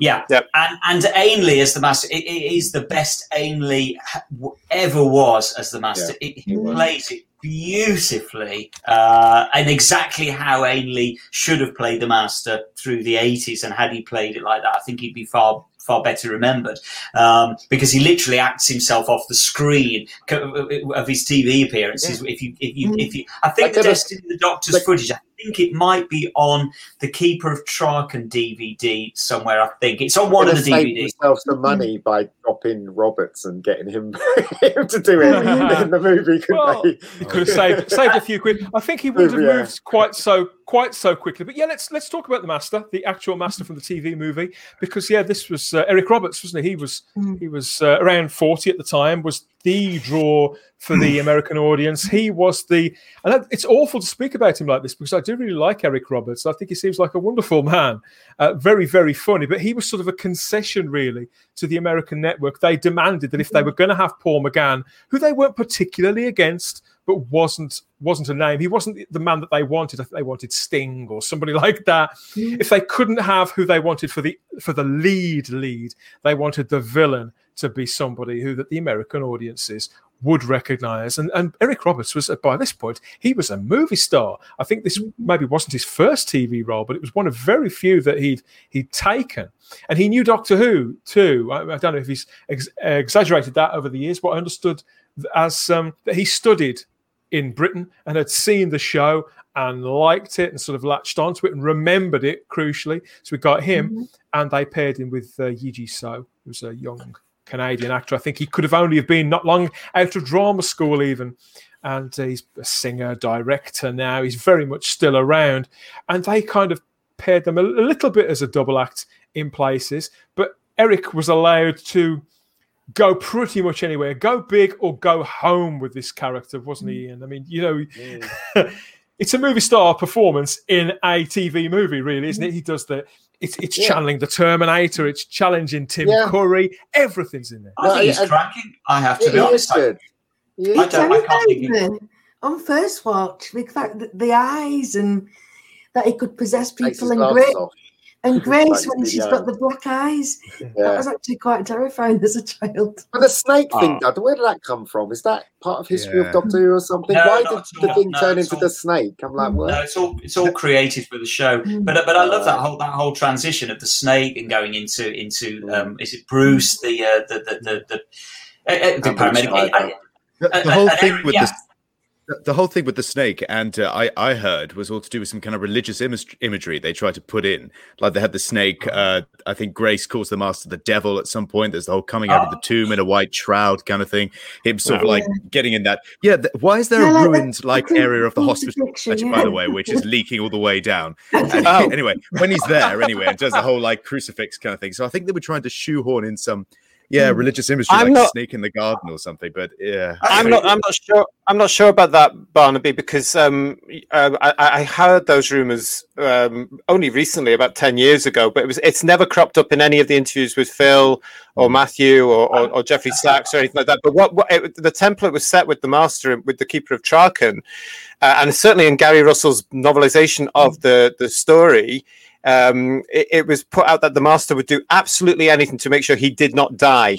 So therefore, he would take any any alien influence. He would do anything to ensure that his his, his uh, essence, his body, or what you know, his his self would be preserved. And it just happened that this sort of limbo variant of him looks like a snake because the ad- CGI was very new at that point, and then just, uh, Yeah. so that's all. So I don't, I wouldn't say there was anything to do with that there. I think that's probably a little bit fanciful. Somebody I, explain am to buying me. it. I'm, buy, I'm buying this because because I'm sure I've definitely read or, or heard uh, in discussion that, that Barnaby has mentioned about um, McGann uh, in in the white um, in the hospital uh, Well, being resurrected. The thing looked like a crown of thorns. Yeah, as that- well. yeah, that- I, I'm He sure does look a I've bit heard. Jesus-y. yeah. Yeah, I'm sure I've heard that, that being Just just be, be aware though Somebody that explain that the bit prop Sarah, that- that- says- that says prop to, Sarah that they um, get um, sorry, at the ahead, end, Katie. the, the, the Mm. prop they get at the end with McGann has that crown of thorns you just Yeah. mentioned there. That's Yeah. actually from another movie.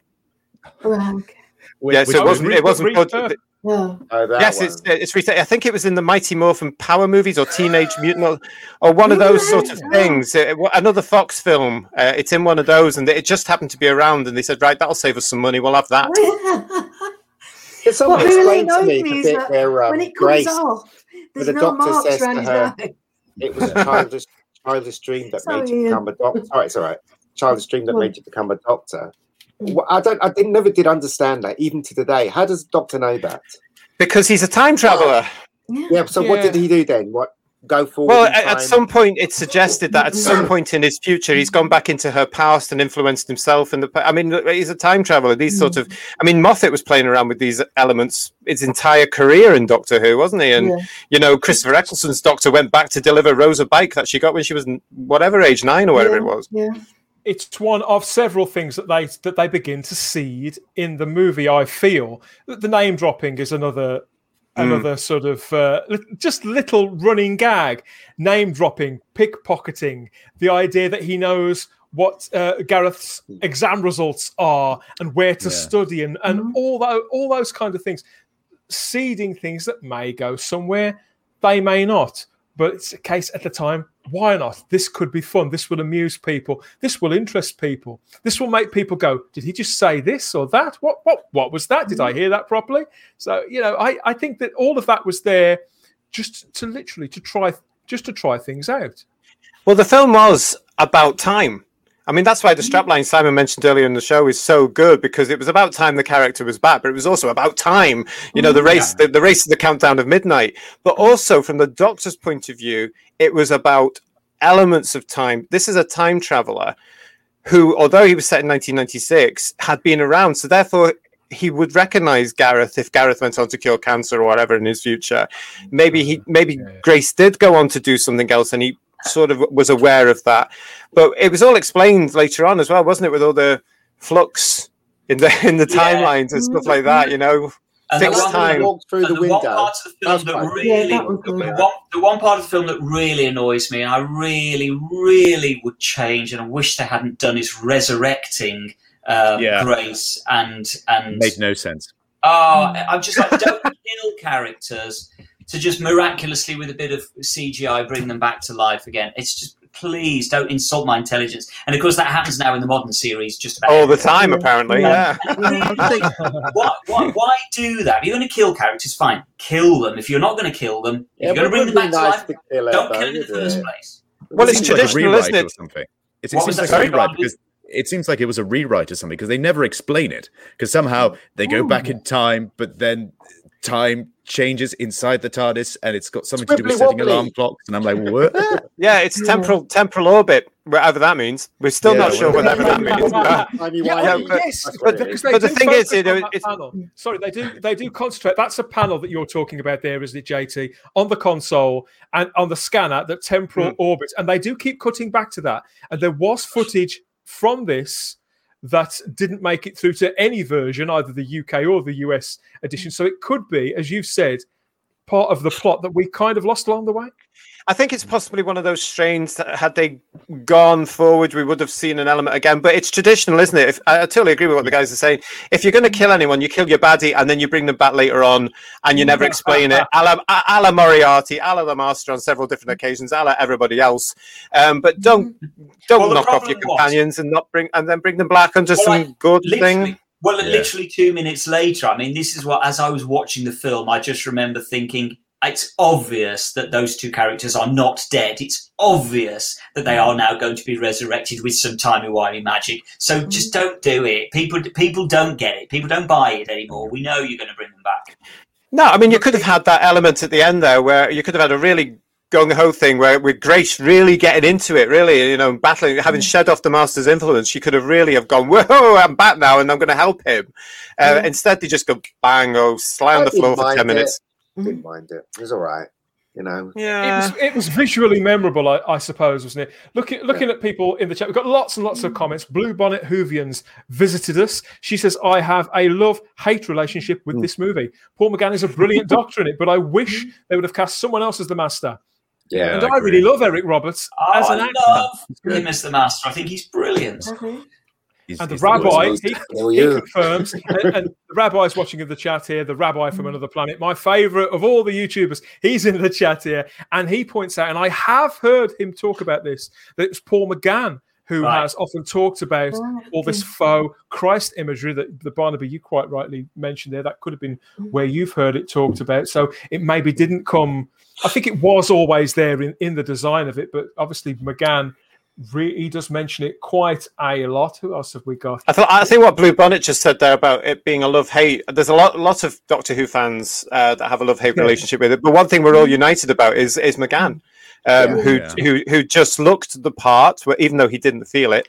Um, and it's a shame, actually, going back to what we were saying before. Had it just been him from from minute one. Bang into the role, we would have had more of that performance because he actually does the role justice by going through that whole "Who am I?" regeneration nonsense, which you should never really focus on, especially when you're bringing something back. But as I say, uh, Russell learned from that and didn't do it with Eccleston. But it would have been just lovely to have it all about McGann. Can I can I just um, uh, Mostly about again. Uh, Dan, what you said before about the um, the Terminator reference, it's just flashed me. Yeah, him Yeah. the um, when he has the sunglasses on, the master And and the the leather jacket, Yeah. and he's there. Then he says, "The Asian child." Wouldn't be allowed today. Wouldn't be allowed today. so I go like, interesting, interesting thing, right? Yeah, I love Yeah. that. I love that was a scene where he's talking to the nurse and it, a bit of his finger falls off. Yeah. Yeah, oh, yeah, that was- Yeah. Licks it away just casually. And Yeah, I quite like away, that that whole that whole um, arc for the, that version of the master because it's a human body he's nicked Yeah. and it's decaying. I actually quite like that because it keeps I in like touch that. with the whole Doctor Who ethos. What, Yeah. what's uh, and, and, and the master's Yes. character. And, and where would he have gone next? Would he have gone and perhaps nicked the body of an Edwardian nanny, for example? I don't. Has, has anybody has anybody seen Eric Roberts in interview? Because he's absolutely barking mad in the best possible way. He is Do you know what though? Do you not He- he is. do you not think he's aged as well in that he's he's he's actually become more because he was quite um, a heavy sort of serious sort of Yeah. off-putting actor back in the 90s but now he seems to have mellowed like people do when we get older Well, also- and he's far more open isn't he Well, Yeah, how's- basically that that- seems that seems like as good a place as any to cut to our famous ad break. So yeah, here's a Oh. couple of minutes. Yes. of Doctor Who TV movie related goodies for you. So yeah, Mhm. is Oh. Eric Roberts is Eric Roberts slightly nuts? You you have a look at this and you let us know what you think. Well done.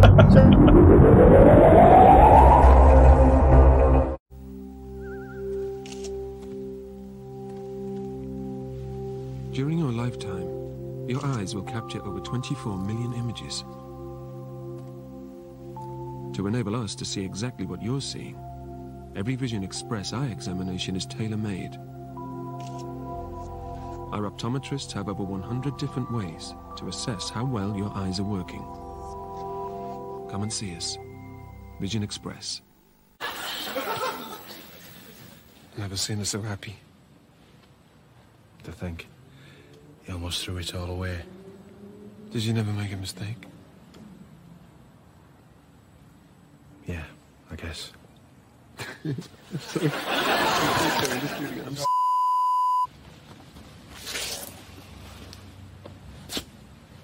Wrong hand! Ah! Shoot me!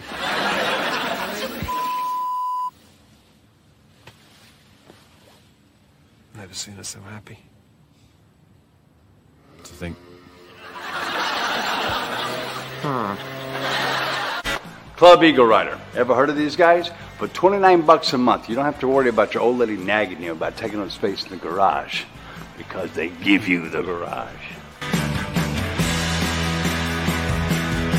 It's 2017. I mean, guys nag more than girls these days, but who wants to ride alone? Eagle Rider. It's not just a boys' club, it's an everyone's club. Hey, how's that gym working out for you? It's a membership you'll actually use. Any bike, anywhere.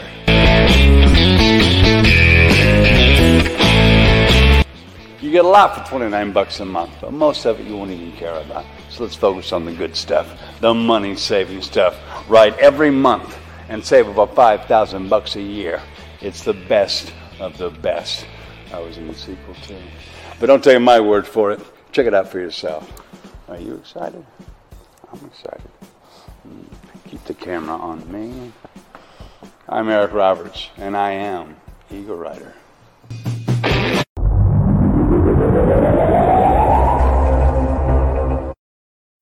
Oh, wonderful.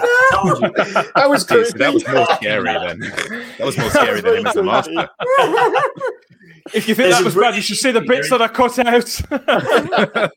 There's there's a brilliant interview with Eric Roberts. It's the, it's the oh. Real Times of the Mythmakers interview, and he's actually interviewed by Eliza, his wife, um, who of course plays his wife in the movie. It's his real life wife, and she interviews him for this Real Times picture, uh, a, a video uh, interview. She's the one that interviews him, and she clearly remembers far more about it than he does. he sits there like a rabbit caught in headlights the whole time, just going, "Yeah, Oh, bless.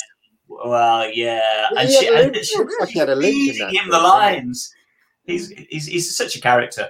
Did Love he have a link? yeah, he's had he's had a double knee replacement since Ah, then. Ian. Explains it then. Well, well spotted. and we've got several comments in the chat here. We disavow this, obviously. Disavow this comment from the third doctor. uh, yeah, afternoon. Afternoon says uh, Digby Strawbridge arriving slightly late, but you can go back and catch the rest of the show. Yeah, play, give us a playback later on, and don't forget to like. Yeah, please like What was the the, video. what was the um, subscribe. first thing called? Was that an advert for a film? Was that a trailer? For No, a that was uh, that was Paper Mask. Oh, that's that was the film, wasn't it? It was a movie. Paper Mask. Mm, It yeah. was a movie, Uh, yeah. yeah, I Brilliant remember film that. from Palace, Yeah, Palace Pictures around 89, 90. Yeah, certainly Yeah. around that time.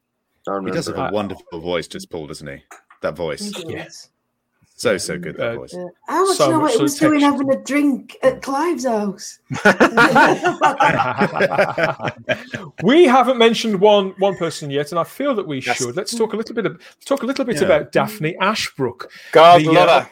the, the main companion role of, of Dr. Grace Holloway, and she was again a young actress. She'd been in uh, guest roles in just about every glossy action series of the time that you can name Knight Rider, A Team, Street Talk, all those shows, but lots of comedy too. She's very, very versatile. I understand that uh, she's still versatile to this day, still turns up in things like NCIS, does a lot of work on the theatre. And uh, yeah, she's she seems she brings a uh, an elegance and yet a reality to it too. I think it's a very fine balance that she strikes here, playing Grace, a character that could have could be seen as quite corny, I suppose. The the uh, this female doctor who's running from pillar to post, everybody's hero, but with the with the broken down love life and out of work and all these other other cliches like her life is is crazy. And then the doctor walks in. I really like what she did in this role. I think that it works as a i think the ho- last half of it is sort of a two-hander sarah between between the two of them what, what do you think Yeah, I mean, I see so many, you know, parallels to Modern Companions. Um, I love, I love a comedy. The sit where she thinks Yeah. she's an absolute nutter, and Yeah. she's waiting for ambulance to come, and she just sat there going, "Yeah, yeah." She's terrified, isn't Well, she? she's- Mm. Um, yeah, and she's. We, we when I first watch it, she, she's beautiful. She's striking. You know that slow image of her running through the hospital in that gown made absolutely no sense, but she looked amazing. Um, you know, she's clever. She's strong. She stands up for what she believes in, and yeah, um, she's very much earned her place at the end, and I was very disappointed that she doesn't go, you know, go with the doctor at the end. Um, but yeah, I, I love how she challenges him. You know, when he says, "Come with me," and she says, "Well, come with me." Again, it's a very, Mm. it just feels so Beautifully modern, played. yeah. She comes back in Big Finish. Whatever. Smoking hot Spanish. Spoilers. Well, the- the- the And she's very, very good. It's very The good. I, I'd, actress I'd love does, to yeah. listen to her. Yeah. Sadly, she doesn't play Grace though, does she? She plays. Well, as- they Like can't, Grace, can they? no, but there's there's there's like uh, uh Yeah. relevance to it. There's like there's they talk about like Grace. There's no Grace here, and she's playing a different character, but you know that it's her, and there's like relations to it. And uh, she's brilliant. She's in a episode called uh, what's it called? Um, the next life, is uh, it? the next life. Yes. Yeah, yeah. She's- great, great stuff. Wh- what I like about her as an actress is that she's really embraced Doctor Who, whereas she knew nothing about Doctor Who before, and she hadn't got the foggiest. She'd never heard of it, and she really embraced Doctor Who and the fans. I mean, she just now goes to any convention she can get to. She Mm. just absolutely loves fandom, uh, as does Yee Jee Tso they, they, both really bonded with fans and, and taken it on board, um, which is just great to see. And she is kind of, again, she's kind of barking mad. I mean, you can see there, she is again, Yeah. just like Eric Roberts, she's that. clearly barking mad. She is, uh, but she's fabulous with it. You know, I, I would use the term eccentric, um, but I don't know if, we're, if we can actually call people from out with the United Kingdom eccentric. but um, you're absolutely right. And when she is with fans, she will spend as much time as possible. She's so vibrant and energetic, and she's a bit like Katie in the sense that bang, bang, bang, bang, bang, bang, it has to be everywhere. Yeah. Um, and she's wonderful. She's a lovely uh, person to meet and hang around with. And by God, she does hang around with you. You will find her. Uh, you will find her accessible at breakfast, lunch, evening meal, in the bar. I, I, I love her. I think she's she's got so much time, and she'll talk to you about anything. She's just, and it's lovely when you see her in the in in a sort of lineup. You know, you've got up to Ace, then you've got Grace, and then you've got Rose, and and, and Daphne's fit in there is Yeah. so good. It really is mm. good. She never feels like she's playing an identity. For example, Grace is a fully formed character, isn't she? And uh, yeah, I've, I've never, I don't think I've ever seen Daphne Ashbrook even interviewed. I, I must have somewhere. There's probably Again. some stuff over on I think there's on something on YouTube where they interview There's- all of them, and it's um, they're all ve- they're all very active, aren't they? And you, they clearly get on like a house on fire. I think this was just a few years ago. Obviously, because the console that well, the console itself also survives. That's been restored, and that's on the convention circuit too. I can't remember the name of the gentleman, but it, it's got its own home and everything, It looked after beautifully. But uh, yeah, I love the fact that. Well, as you were saying, JT, there is no divide, is there, between between the Katies? You know, Katie is Doctor Who fandom's fairy godmother. We've said this on the show, and you know, maybe I think Daphne is part of the family too. Yi Oh, definitely. too. Uh, you know, it seems like a lovely, a lovely guy. Uh, from, from what I understand, he he can be found at a lot of conventions Yeah, where he finds a queue full of full of people sort of patiently waiting for a dealer's room, Simon, or or to see a show. He'll pick up his guitar and play people a tune. yeah, yeah. There's, there's, love uh, that. There is, um, there is a real. Again, you know, we're doing a bit of plugging here for real time pictures, but there is a great uh, Paul McGann DVD out um, that's got interviews with all of them on, um, and and yeah, he comes. G- Yee Jee Tso comes across as a really, really nice bloke who, again, as I say, has really embraced fandom um, and taken it to his heart, taken the parts to his heart, and and and and and, and, and really run with it. Um, and and that's that's another reason why you you know you can't help but love this movie really because everybody that's in it in in in a in a kind of way had a rough time because they were they were make, making something that was kind of trying to be sort of maybe seen as a backdoor pilot or wasn't or they didn't you know there was a lot of stuff going on and there were a lot of wranglings behind the scenes it was a tough thing to make it was not an hmm. easy make and you couldn't blame any of them for kind of wanting ultimately to distance themselves from it hmm. because it was seen as a failure whether it was or not is not open to debate but it was seen as a failure and so that that's going to knock your confidence. So they could, you wouldn't blame any of them for sort of saying, you know, look, I don't want to talk about Doctor Who. I'm not talking about Doctor Who, but they don't. They all embrace it and they all run with it. And all credit to them. I got But the it also impression that shows. Sorry, Dan. I was going to say it also shows how we, as fans, embraced the 1996 TV movie. Yes. That one, that one-off, um, you know, movie. We we did, and the fact One that yeah, the fact that um, the cast and the crew are very much part of the the, the, the family that we all talk about. Uh, they are. They, I mean, they are part of it. They are integral to. I mean, I was there at McGann's very first convention appearance, um, you know, and that was a shock. That was a surprise for him and for us. And but that's where that whole thing sort of came through, and it was amazing. But you know, it, they're still there today, and they are still. I remember um, uh, reading um, an interview with Russell after the screening of the next Doctor that Christmas, and Segal had seen that. Uh, Philip had seen that that, Oh, that really? episode and had said when he bumped into Russell somewhere on on you know um, in in in the world that they live in, he couldn't believe that McGann was included in the flashback, which is the first time there'd been a flashback in the modern version. And he said, "Oh, so he counts." And Russell had to turn around and said, "Of course he bloody counts. course he counts. He's, he's the eighth incarnation of the Doctor." But that's Yeah. where Philip was at that point. Um, you know, Well, it shows you. Philip for coming to that conclusion, can you? Because in one of No. uh, Russell T's things, they had they, he actually put in his script that they were discussing Doctor Who, and all the people around the table agreed that it wasn't part of canon. Do you remember that? I can't remember what show Russell T did. It was a Channel Four show. Oh, queer as folk. Yeah, that was just yeah, the characters, yeah. though. Yeah. Yeah. That was that was the that was the sort of in thing at the time from Vince, who was the uh, Doctor Who Doctor as queer as folk. Mm-hmm. But but I don't. That's nothing really to do with our our But show. I I think, I think basically, as I said, I don't know about the fans that you guys knew, but the fans that I knew at that moment in time, they hate, hated it, hated it with a So passion. you were you were the people that I lone voice. yeah. You were the lone voice of positivity. I was the lone That's voice. I- I was the lone voice. I was like, I- this is a I- good it- film. it- it was- it was the same experience. I've me. I loved seem it. was it? Most people, most Uh, people, most fans around me also hated it. Yeah, yeah. uh, and I was sitting there thinking, "Oh, uh, I thought I quite liked that. Mm. Did I get it wrong? Did I see the wrong thing? Because yeah, I loved it. I And- picked and it up on, most- as JT said, I picked it up on tape too on VHS. Hmm. I think it was a week, maybe ten days before, and obviously I watched it that night. You know, I, I bought it from the from the shopping centre, got it back home, made a night of watching it, and that was quite bizarre because obviously at the time, I didn't. There was no day to day Doctor Who community. In fact, everything about the TV movie that I heard about it by reading it on teletext on on Oh, on that's with a I breakdown. that. You know, that's that's where I heard about it. Not in DWM. I could tell no, there was nobody around me who cared. Nobody gave a shit.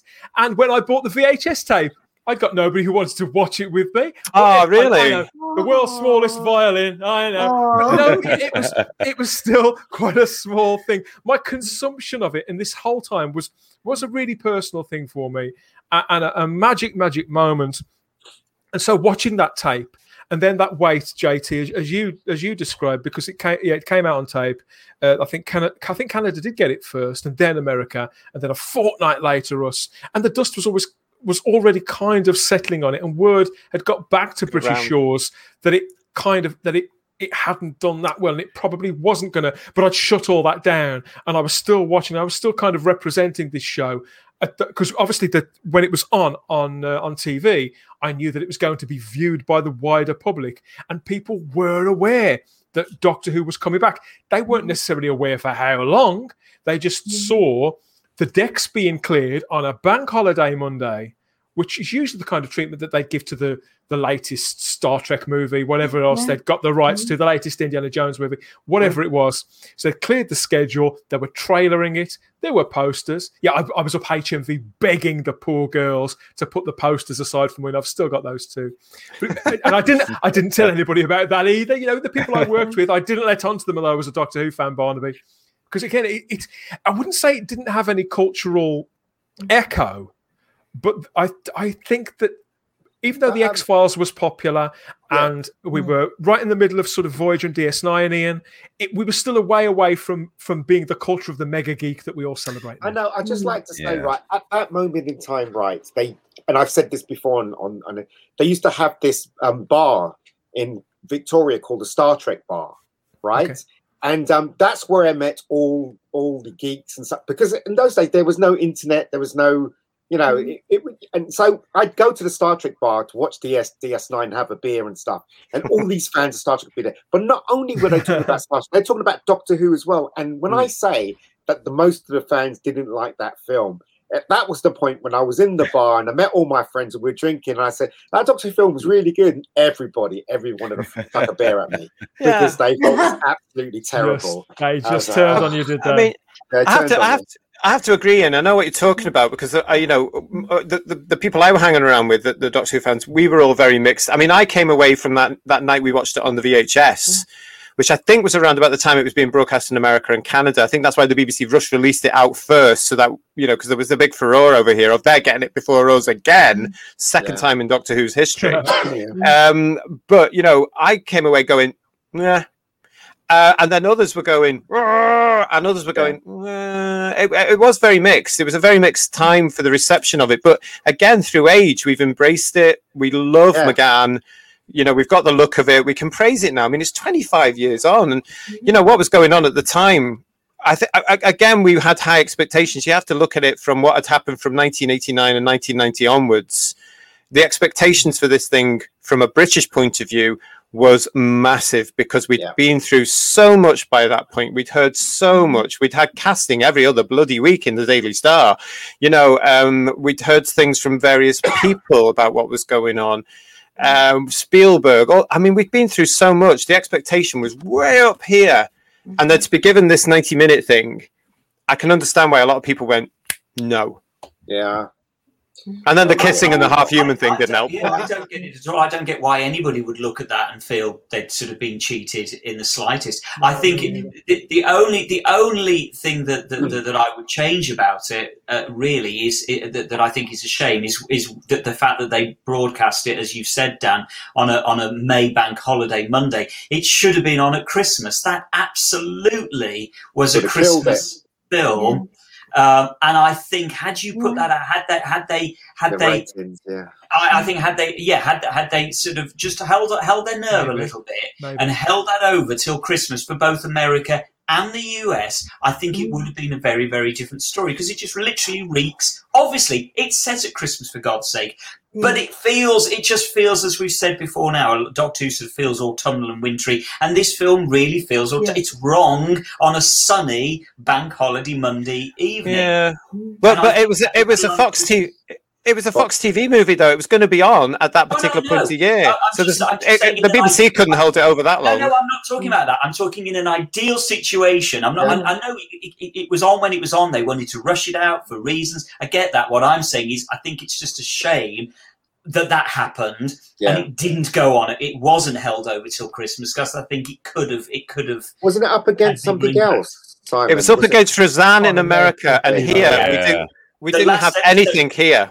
The Yeah. last episode of Roseanne, as I recall, Yeah. in America. So it was a mm. huge episode. It was never going to do any good in America. And again, you kind of question why they literally put it out there to sink in Well. They knew it was going to sink apparent- against Roseanne. apparently i've since i've since read that the they never expected it to do great numbers against roseanne anyway that they the way that the T because all of those channels, as, as I expect Ian, Ian will know, and anybody who spent time in the mm. States will know, all of the big networks had their own specific night of the week where they would air their TV movies. All the big networks, I don't know if they still do, had that line of, of house, totally in house produced TV movies with a stable of directors and, and more often than not writers.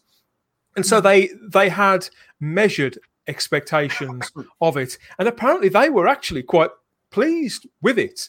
And the hmm. real reason why they didn't actually make any more came more down to the fact that Universal had to decide they'd already got a Sliders. similar sci-fi show that was doing Yeah. quite well that had hmm. taken a couple of i think it was say two seasons in to establish itself they were allocating budget and they were thinking okay well do we do we go with this new with this new show with this established lead where which we know has got a certain amount of audience or do we uh, persevere with sliders which has carved itself out an audience was doing pretty pretty well in the ratings and which they were already exporting all over the world. And apparently that was the decision that it was fairly cut and dried like that doctor who or sliders. And that and this was only come to light in i think the last seven or eight years. In fact i think it was daphne ashbrook that said it in an interview so i must have seen her interviewed Yeah. daphne ashbrook talked about it that it was it was that simple sliders or doctor who they went sliders and The guy who played um,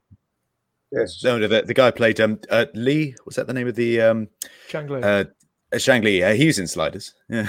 Oh, see. didn't Oh, yeah, it's filmed in Vancouver. yeah. Yeah, it's the. It was Yeah, he basically was in that. filmed in the same. It used a lot of the same resources, the same, approximately the same sort of budget. I understand Never a lot of the it. same directors and all that sort of stuff. It's a cracking little show. Very, very Sliders is real. spirited. Very, sp- Happy to very spirited production. We have people in the chat here that have chimed in a little later, so I want to say a quick hello to the talons of Wayne Chiang. He says, "Evening all," and that his name's Hello. not actually Wayne. That's like finding out about Santa all over again. And he's also Yeah. said, No.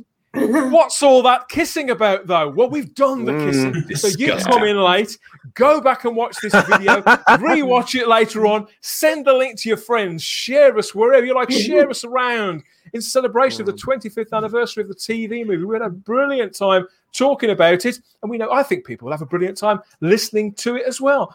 Who else so. is here? Well, we, we have to say as well that um, on that May the 27th back of um, uh, that bank holiday, the BBC were very brave with broadcasting it when they did because they actually showed it at half past eight, according to my Radio Times here as I look back. half past eight in the evening till five to ten.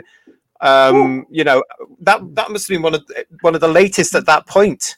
Yeah, 'cause I remember being it. I was allowed to stay up because it was a bank holiday Monday. Ah, that's so cute. You were eleven, weren't you? yeah. Yeah. Good God! I think I, I, I think we. I watched it because I watched it on tape. I think the night the bank holiday, I think I was in the pub, and I only just made it back, made it back to see it on the TV. But most of my friends did watch it. You know what? I, I think that some of them watched it because they expected it to be shit and wanted to have a go at Yes, me about it yeah, afterwards and to take the piss. Oh. And and a couple of them were really disappointed at how slick it actually was. And it was, was, Well, it it was did have going for them. It had that sort of X Files gloss, X Files gloss to it, didn't it? That was Yeah. that was around at that time. It fitted in Yeah. very much with that whole X Files sort of thing. I, I, I, I had a- I have a friend who's very big on the X Files. She loved the X Files. She watched every single one, even to its dying day, yeah. and then the rehash when it came back. And she watched that Doctor Who, and even she liked it. You know, that's that. You know, we wanted that though. Uh, or any, any fan wants Doctor Who to be treated properly, and this was the only time at that moment in time that it got treated well. And I, all I can say is it's about bloody time, mm. and and that's why I was happy with it. That's why I was happy Mark, with it. So. Mark, the infinitely tired, here chimes in with something controversially, and I don't know how you'll feel about this. No American should touch Doctor Who. This is, di- I mean, it is distinctly It is. British. I Yeah. agree with Mark on mm-hmm. that. I don't know if I agree about no American touching Doctor Who, but I know I- a lot I of agree with people Mark. feel that way. I agree with Mark. It's a British show. It's a British project. It should always stay in Britain. yeah, And, maybe. and well, Wayne's got back to us. He said, "Will do. I'll get settled in with a hot chocolate for the rewatch." I don't blame Yeah. it. Yes, it's, Oh, it's that been, sounds it's nice. Been good. It does. It does. I could go. I could go with some of that. Yeah, well, myself. as well. And, and a chocky as well. So, Yeah, Look at that. Look at this. See that? What's This that? was everywhere Oh, in 1996. I've, that's the exact keyring that I've got. The exact We all same. got it. Love Yeah. it. It And was people- absolutely everywhere. Yeah. And J, JT, That's I don't know the, about uh, you. focus I, I used mine. It's the- thing. yeah. From the planet. Well, I had. I had four, and this is the last one I've got because um, I used Thank two, and it, they snap very easily. Yeah. Um, and the other one I gave away. Um, so- mine's on a mine's on a new chain. So yeah, mine's. Oh, mine's I never thought that. But I was hmm. always I always use that. I'm back to using it again now after like a 10 or 12 year break. But hmm. one of the reasons why I like it is how discreet that symbol is because at the time nobody knew that it was a Doctor Who knew. related Mm. thing, you see. Hmm. Well, So I it's could be um, I could remain in the closet for a little while. oh, Let me show you. This was from the Radio Times. oh, oh, oh This oh. bit oh. here, and this is some of the merchandise that you could get back in '96. Oh wow, I remember that. That was the best Oh, one. I had. Th- I went through three of them, which I no longer have. That's a record bag. I'd buy that now. Um, I would Yeah, but the definitely buy that much now. better. Now The that is very Ian, isn't it? The the the, cape, the cap is very. Ian. Ah. Look at that. Yeah. There's any time travelers out there want to send Ian one of those. I gotta hats, get one of them. please do. I gotta yeah. get one of them. Yeah. It was six ninety nine, Ian, for the baseball Wow. cap. The record Probably bags were fourteen ninety nine, and the watch was twenty nine ninety five. Oh, that was a lot of money for a watch Yeah. in those days. Yeah, yeah, yeah. It, well, I've got it here. look, I even got it here. Ah, Yeah. look at that. I even got it here. I'll I'll just show you. That's beautiful. Oh, Oh, I love that. Wow. Oh, wow. I've, I've never That's seen one of those Lucky before. bastard, JT. That's really nice. Yeah, and and um, beautiful. And and McGann's box was on everything. So I've got I've got a little box full of full of all my sort of TV movie related. Well, some of my TV re- movie related things here. So I've got postcard books. There's a script book. There's the original novel. There's the tape, and there's like packs of postcards that Forbidden Planet did. So there's little things Oh, like they're that. lovely. yeah. Yeah. and uh, the Paul McGann reading reading the novel there, which I think I've only ever played once. That's just been re-released. And but this, so this, yes, the the, the soundtrack CD, the uh, the score by John Debney, yes, who went on to work Ha! On Stargate. There we are. Yes, so this is one of my favorite. I don't know about you, JT, but this is one of my favorite items of, of merchandise from from the TV movie. Along It is with a really this good score, amazing actually, yeah. book.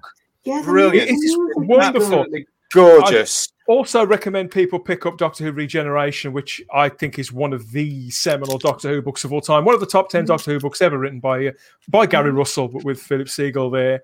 Uh, full color, luxurious, warts on all the making of the TV movie. Uh, essential reading, I would say. I, I definitely catch up, catch that.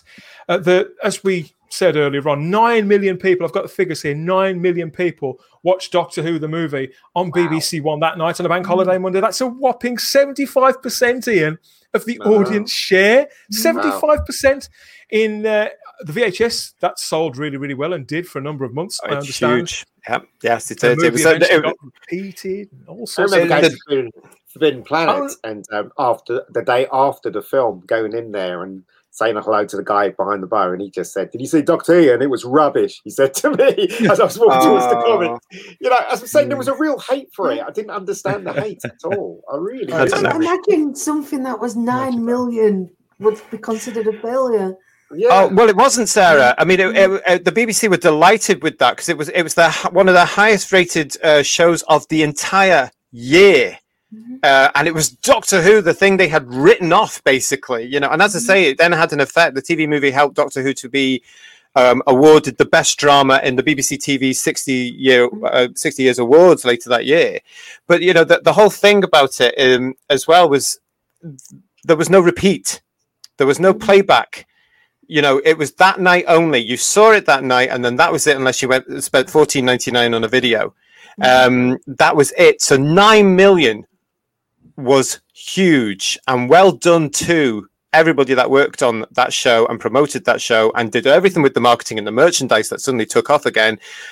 I mean, that's a colossal, a Shame. colossal feat. Shame they didn't play it again. A real shame. It did get a, a repeat, I think, the year, maybe two years later, as part of Doctor couple Who Night. repeats. Yeah, Yeah. it was. 19, yeah, 99, I think. Doctor Who. 99. Yeah. a couple a couple of repeats and uh, yeah I, I think that uh, uk gold and various other channels it's turned up there and of course it, it lives on you know you can you can uh, pick it Lives up on in my you can watch it on the push of a button now yeah on Brit, i It's think on it's on repeat in my britbox heart. I think it's on the BritBox and whatever else. Yes, Yeah. so uh, yeah, but as you rightly said, Ian, uh, we didn't get a, a, uh full TV appearance for the Eighth Doctor. We're still waiting. A lot of people still demanding Damn it. shame. The network passed, Yeah. and uh, Segal's plans for more. It put them all on on ice permanently, and the Doctor Who rights situation got more and more complicated. That wouldn't last forever, of course. And all this, even though it was there was that sort of canonicity of the movie, that was a thorny subject within fandom for a little while. I think now it is it is recognised as one of the mo- one of the more memorable key points in Doctor Who's on screen on mm-hmm. screen history, and Paul McGann would would return He to the would- he- role of the Doctor. And I'd say now in They asked, 2021, when they talk about Paul McGann, when his name gets dropped in newspapers about other roles that he's taken now, it's he's always listed named as former Doctor Who or Doctor Who star. He is as synonymous with this role as almost anybody else that I can name. Uh, Doctor back. Who is available. Bring him back, bring him back. Well, bring him back on Blu ray. Doctor Who, the movie, is available on DVD, Blu ray, and the novel has recently been republished by BBC Books under this new target imprint. It's in a revised f- uh, form too by the original writer Gary Russell. He's gone into it because at the time he wrote the original one, he only had a rough version of the script. He, he I think he'd seen a rough version of one scene. So it's quite different to that which was on screen. He's gone back in there, tightened it, polished it, added some bits, and taken other bits away. So that's not long come out, and you've got the Blu-ray available. I'm sure that it'll join the uh, the official box set collection of Blu-rays at some point in the future, Simon, and we can rave about that. at a later date too. What do you Mhm. think? Treble, quadruple dip? It's the same old story, just like the Five Doctors. I've bought it so many times. It's practically painful. I was I was wondering. We're going to go around everybody now before we wrap up.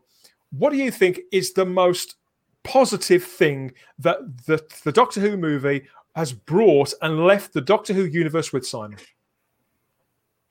I think it's. I think it perfectly bridges the gap between survival and Rose. That's what I think it's gifted. If you imagine that the, the movie was not there and survival went in at 80, 89 and we never got anything until Rose in 2005, Yeah. the wilderness years would be utterly, utterly devastating. Whereas actually, you have got that little beacon right in the middle of the wilderness years mm. that bridges the gap, that is the missing link in Doctor Who. So that that's mm. what it does for me. It's perfect for that. From that point of view, it does the job perfectly. Sarah, you've watched it again this afternoon. What struck you mm. about it this watch? What which scene stood out, or which moment do you think has stood the test of time this twenty five years? Oh, yeah. most of it actually. I, I, I just found it a complete joy to watch. I'm picking, picking out the little the little kisses. I said, and again, like, like Simon was saying, I think it gave us Rose. It obviously RTD had this in mind. Um, and you know, obviously, I wouldn't be here now talking to you guys without that. So yeah, to me, it is like that precursor to Rose, and yeah, I just I just think it's wonderful. I love watching it. How about you, Ian? What uh, you still those those people like your brother? Has your brother ever come round to it? And do you still like the film? What do you think works the best about it now? as I, I as I said, uh, Simon and um, and Starry, I said exactly what I was thinking as well. Well, it, the, the film is way beyond its time. Okay, right, and Mhm. at that moment in time when Doctor Who was screened, everybody was like this with Doctor Who.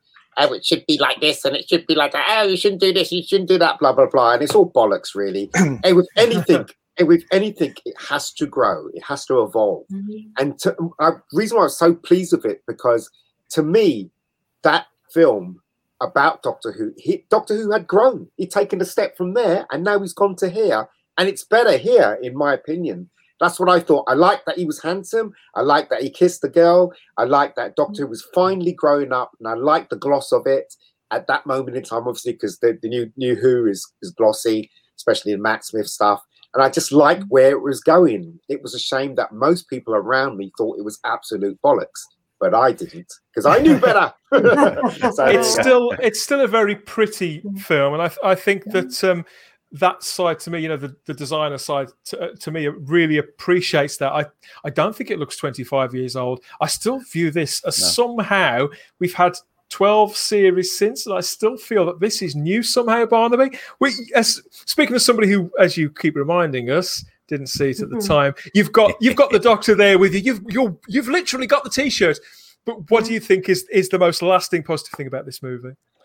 Oh, I wouldn't say positive, but uh, the lasting image in my mind is Sylvester screaming on the operating table, uh, being cut open. Uh, positives, though, uh, that TARDIS interior, it's it, it's beautiful, and I just love that that's uh, that's Yeah. canon, and just so much love that was just put into that. The the oak, the books, the Gothic architecture is just, mwah, I just it, it made me just re fall in love with that kind of thing again. And uh, and the music as well. I I, I really love the um, the score and the soundtrack from that as well. It was really high octane and big, and uh, uh, yeah, that that that all of that particular. It's been. happened to JT? It's gone. I think. Well, I think the master's got him. I think that's. oh no, he's, he's back. come He's back. back. Oh, he's back. Excellent. Also, this is an ambulance. I remember that bit. Now you're allowed to. What's your favourite moment from the back. TV movie then, JT? What, have you got a favourite scene or or just a, a lasting uh, something that you feel has lasted the most? Well, yeah, uh, just for an answer to that as well, I, I saw Darren had put up there that he- um, he was a bit naughty and he sold the videos in his comic shop for the fans before the actual. I, I was there at midnight here in Britain to get my copy of the VHS because uh, certain stores, our price HMV, had opened at midnight. So you could get, you could be one of the. I was there in the That was one of line. first- that was uh, the and that- first I just remember that. so- hearing of. That was one of the first examples of that I remember hearing, like pre-Star Wars, you know, before it Yeah. became really, really popular. Yeah, It is, it's hidden- Absolutely, hidden uh, and it worked because it was it was great. Um, work and life what, what is my lasting thing? Uh, Yep. Well, my, my lasting my lasting thing is it, Paul McGann. It's Paul McGann. Simple as that. Yeah, absolutely. He's incredible, isn't he? Fun And bit he of um, trivia, remains- actually. Go Fun on bit then. of trivia with that uh, ambulance line. Uh, Eric Roberts was in a film about an ambulance, a killer ambulance that stalks him and tries to kill him. What? An ambulance. It's called it's it's called the ambulance, and I really recommend everyone go and watch Oh, it. right, gonna okay. watch Yeah, it's a cracker. to get hold of that. That could be that could be a subject for a Type 40 in the future, everybody, either here or on the podcast. Yeah, but uh, yeah, happy 25 years to the TV movie. It's been wonderful to talk about it all with you guys to relive it, and yeah, it's never a chore to go to go back to this film. I, uh, I I was never sad about this movie, even when we did think that it may be the very last Doctor Who that was ever made. That turned out not to be the case, thankfully. But uh, yeah, I wouldn't be without Doctor Who the movie for for anything. And uh, just Paul McGann's Doctor. Really, I, I mean, I feel that that character, due to not just not just what's done in the TV movie, but everything that's been done in, in Big Finish since, Mhm. strong foundations, and it and it's almost as if it's almost as if he was never away. There was never any distance between him and us. And I'm so grateful to Philip Segal more than anybody else for persevering with the entire project. Mm. The man was an unapologetic geek of hard-working professional man, but he's very much one of us. And I say happy birthday to you too, Philip. In fact, I was going to say if you're watching, if you're not watching, I want to know why not. I'm going to try and send him the link. He's bound to be on Twitter. I'd like him to see this and to see the love coming Yeah. your way mm. for your film mm. 25 years on. Thank you so much. And thank you to everybody that's watched along in the live chat or on Facebook and commented. We've got some mm. great comments this time. Pe- people joining us and raising up Paul McGann's Doctor. People who love. People who love the interior of the TARDIS. That I've met very few people who don't like that. There was one guy mm. earlier on who said he didn't like it. I can't remember, but that's very much, very much the That's okay. outlier there. Yeah, you can't please everybody, can you? But yeah, that's it does seem to have, yeah, it does seem to be plenty of people's favourites. Uh, we'll be back with another Type 40 live soon. In the meantime, come and check out our playlists here on the Spacebook channel or our podcasts on the dedicated home for Type 40, type40.podbean.com. We're also on Apple Podcasts, Spotify, Stitcher, iHeartRadio, Google Play, Tune In, and everywhere else, wherever you can get your podcasts or on the Podbean app. That's so easy to use. Even I can use it.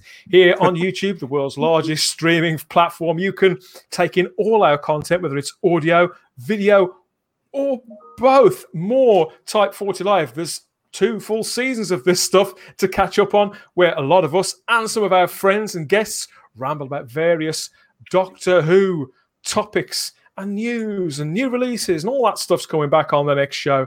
So don't miss that. If you're feeling really brave and have more time on your hands than you probably care to admit, go and join us in the Type 40 Facebook group over there. Five years old this summer and still a, a tolerant home for fans of all ages, sharing and uh, posting about classic and new Doctor Who. Yeah, thanks for thanks for watching, everybody, and thanks for listening. And thank you to everybody on the panel, to JT, to Barnaby, to Ian, to Sarah, and to Simon for for sharing this birthday party. I, I didn't think to get a cake, but uh, the master would only have, would only have eaten it, wouldn't he? Yeah, yeah. Thank you, everybody, for joining us for, for this show. We'll be back again next week with more.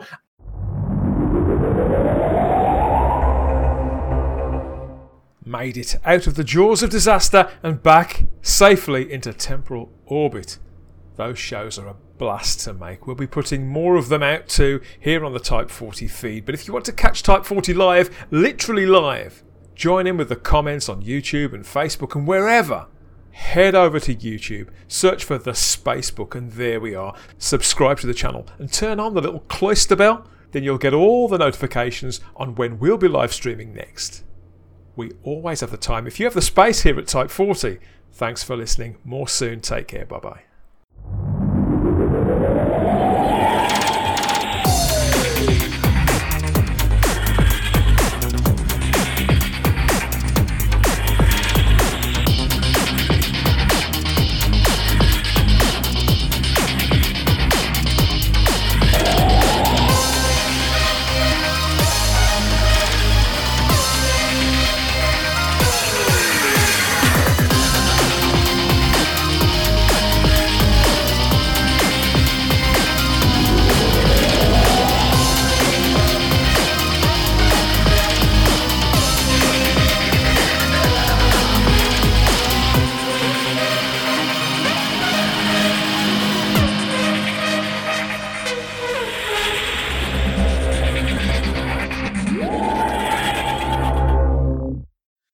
40, a Doctor Who podcast, is a Spacebook production for the Fandom Podcast Network with music by Problem Being.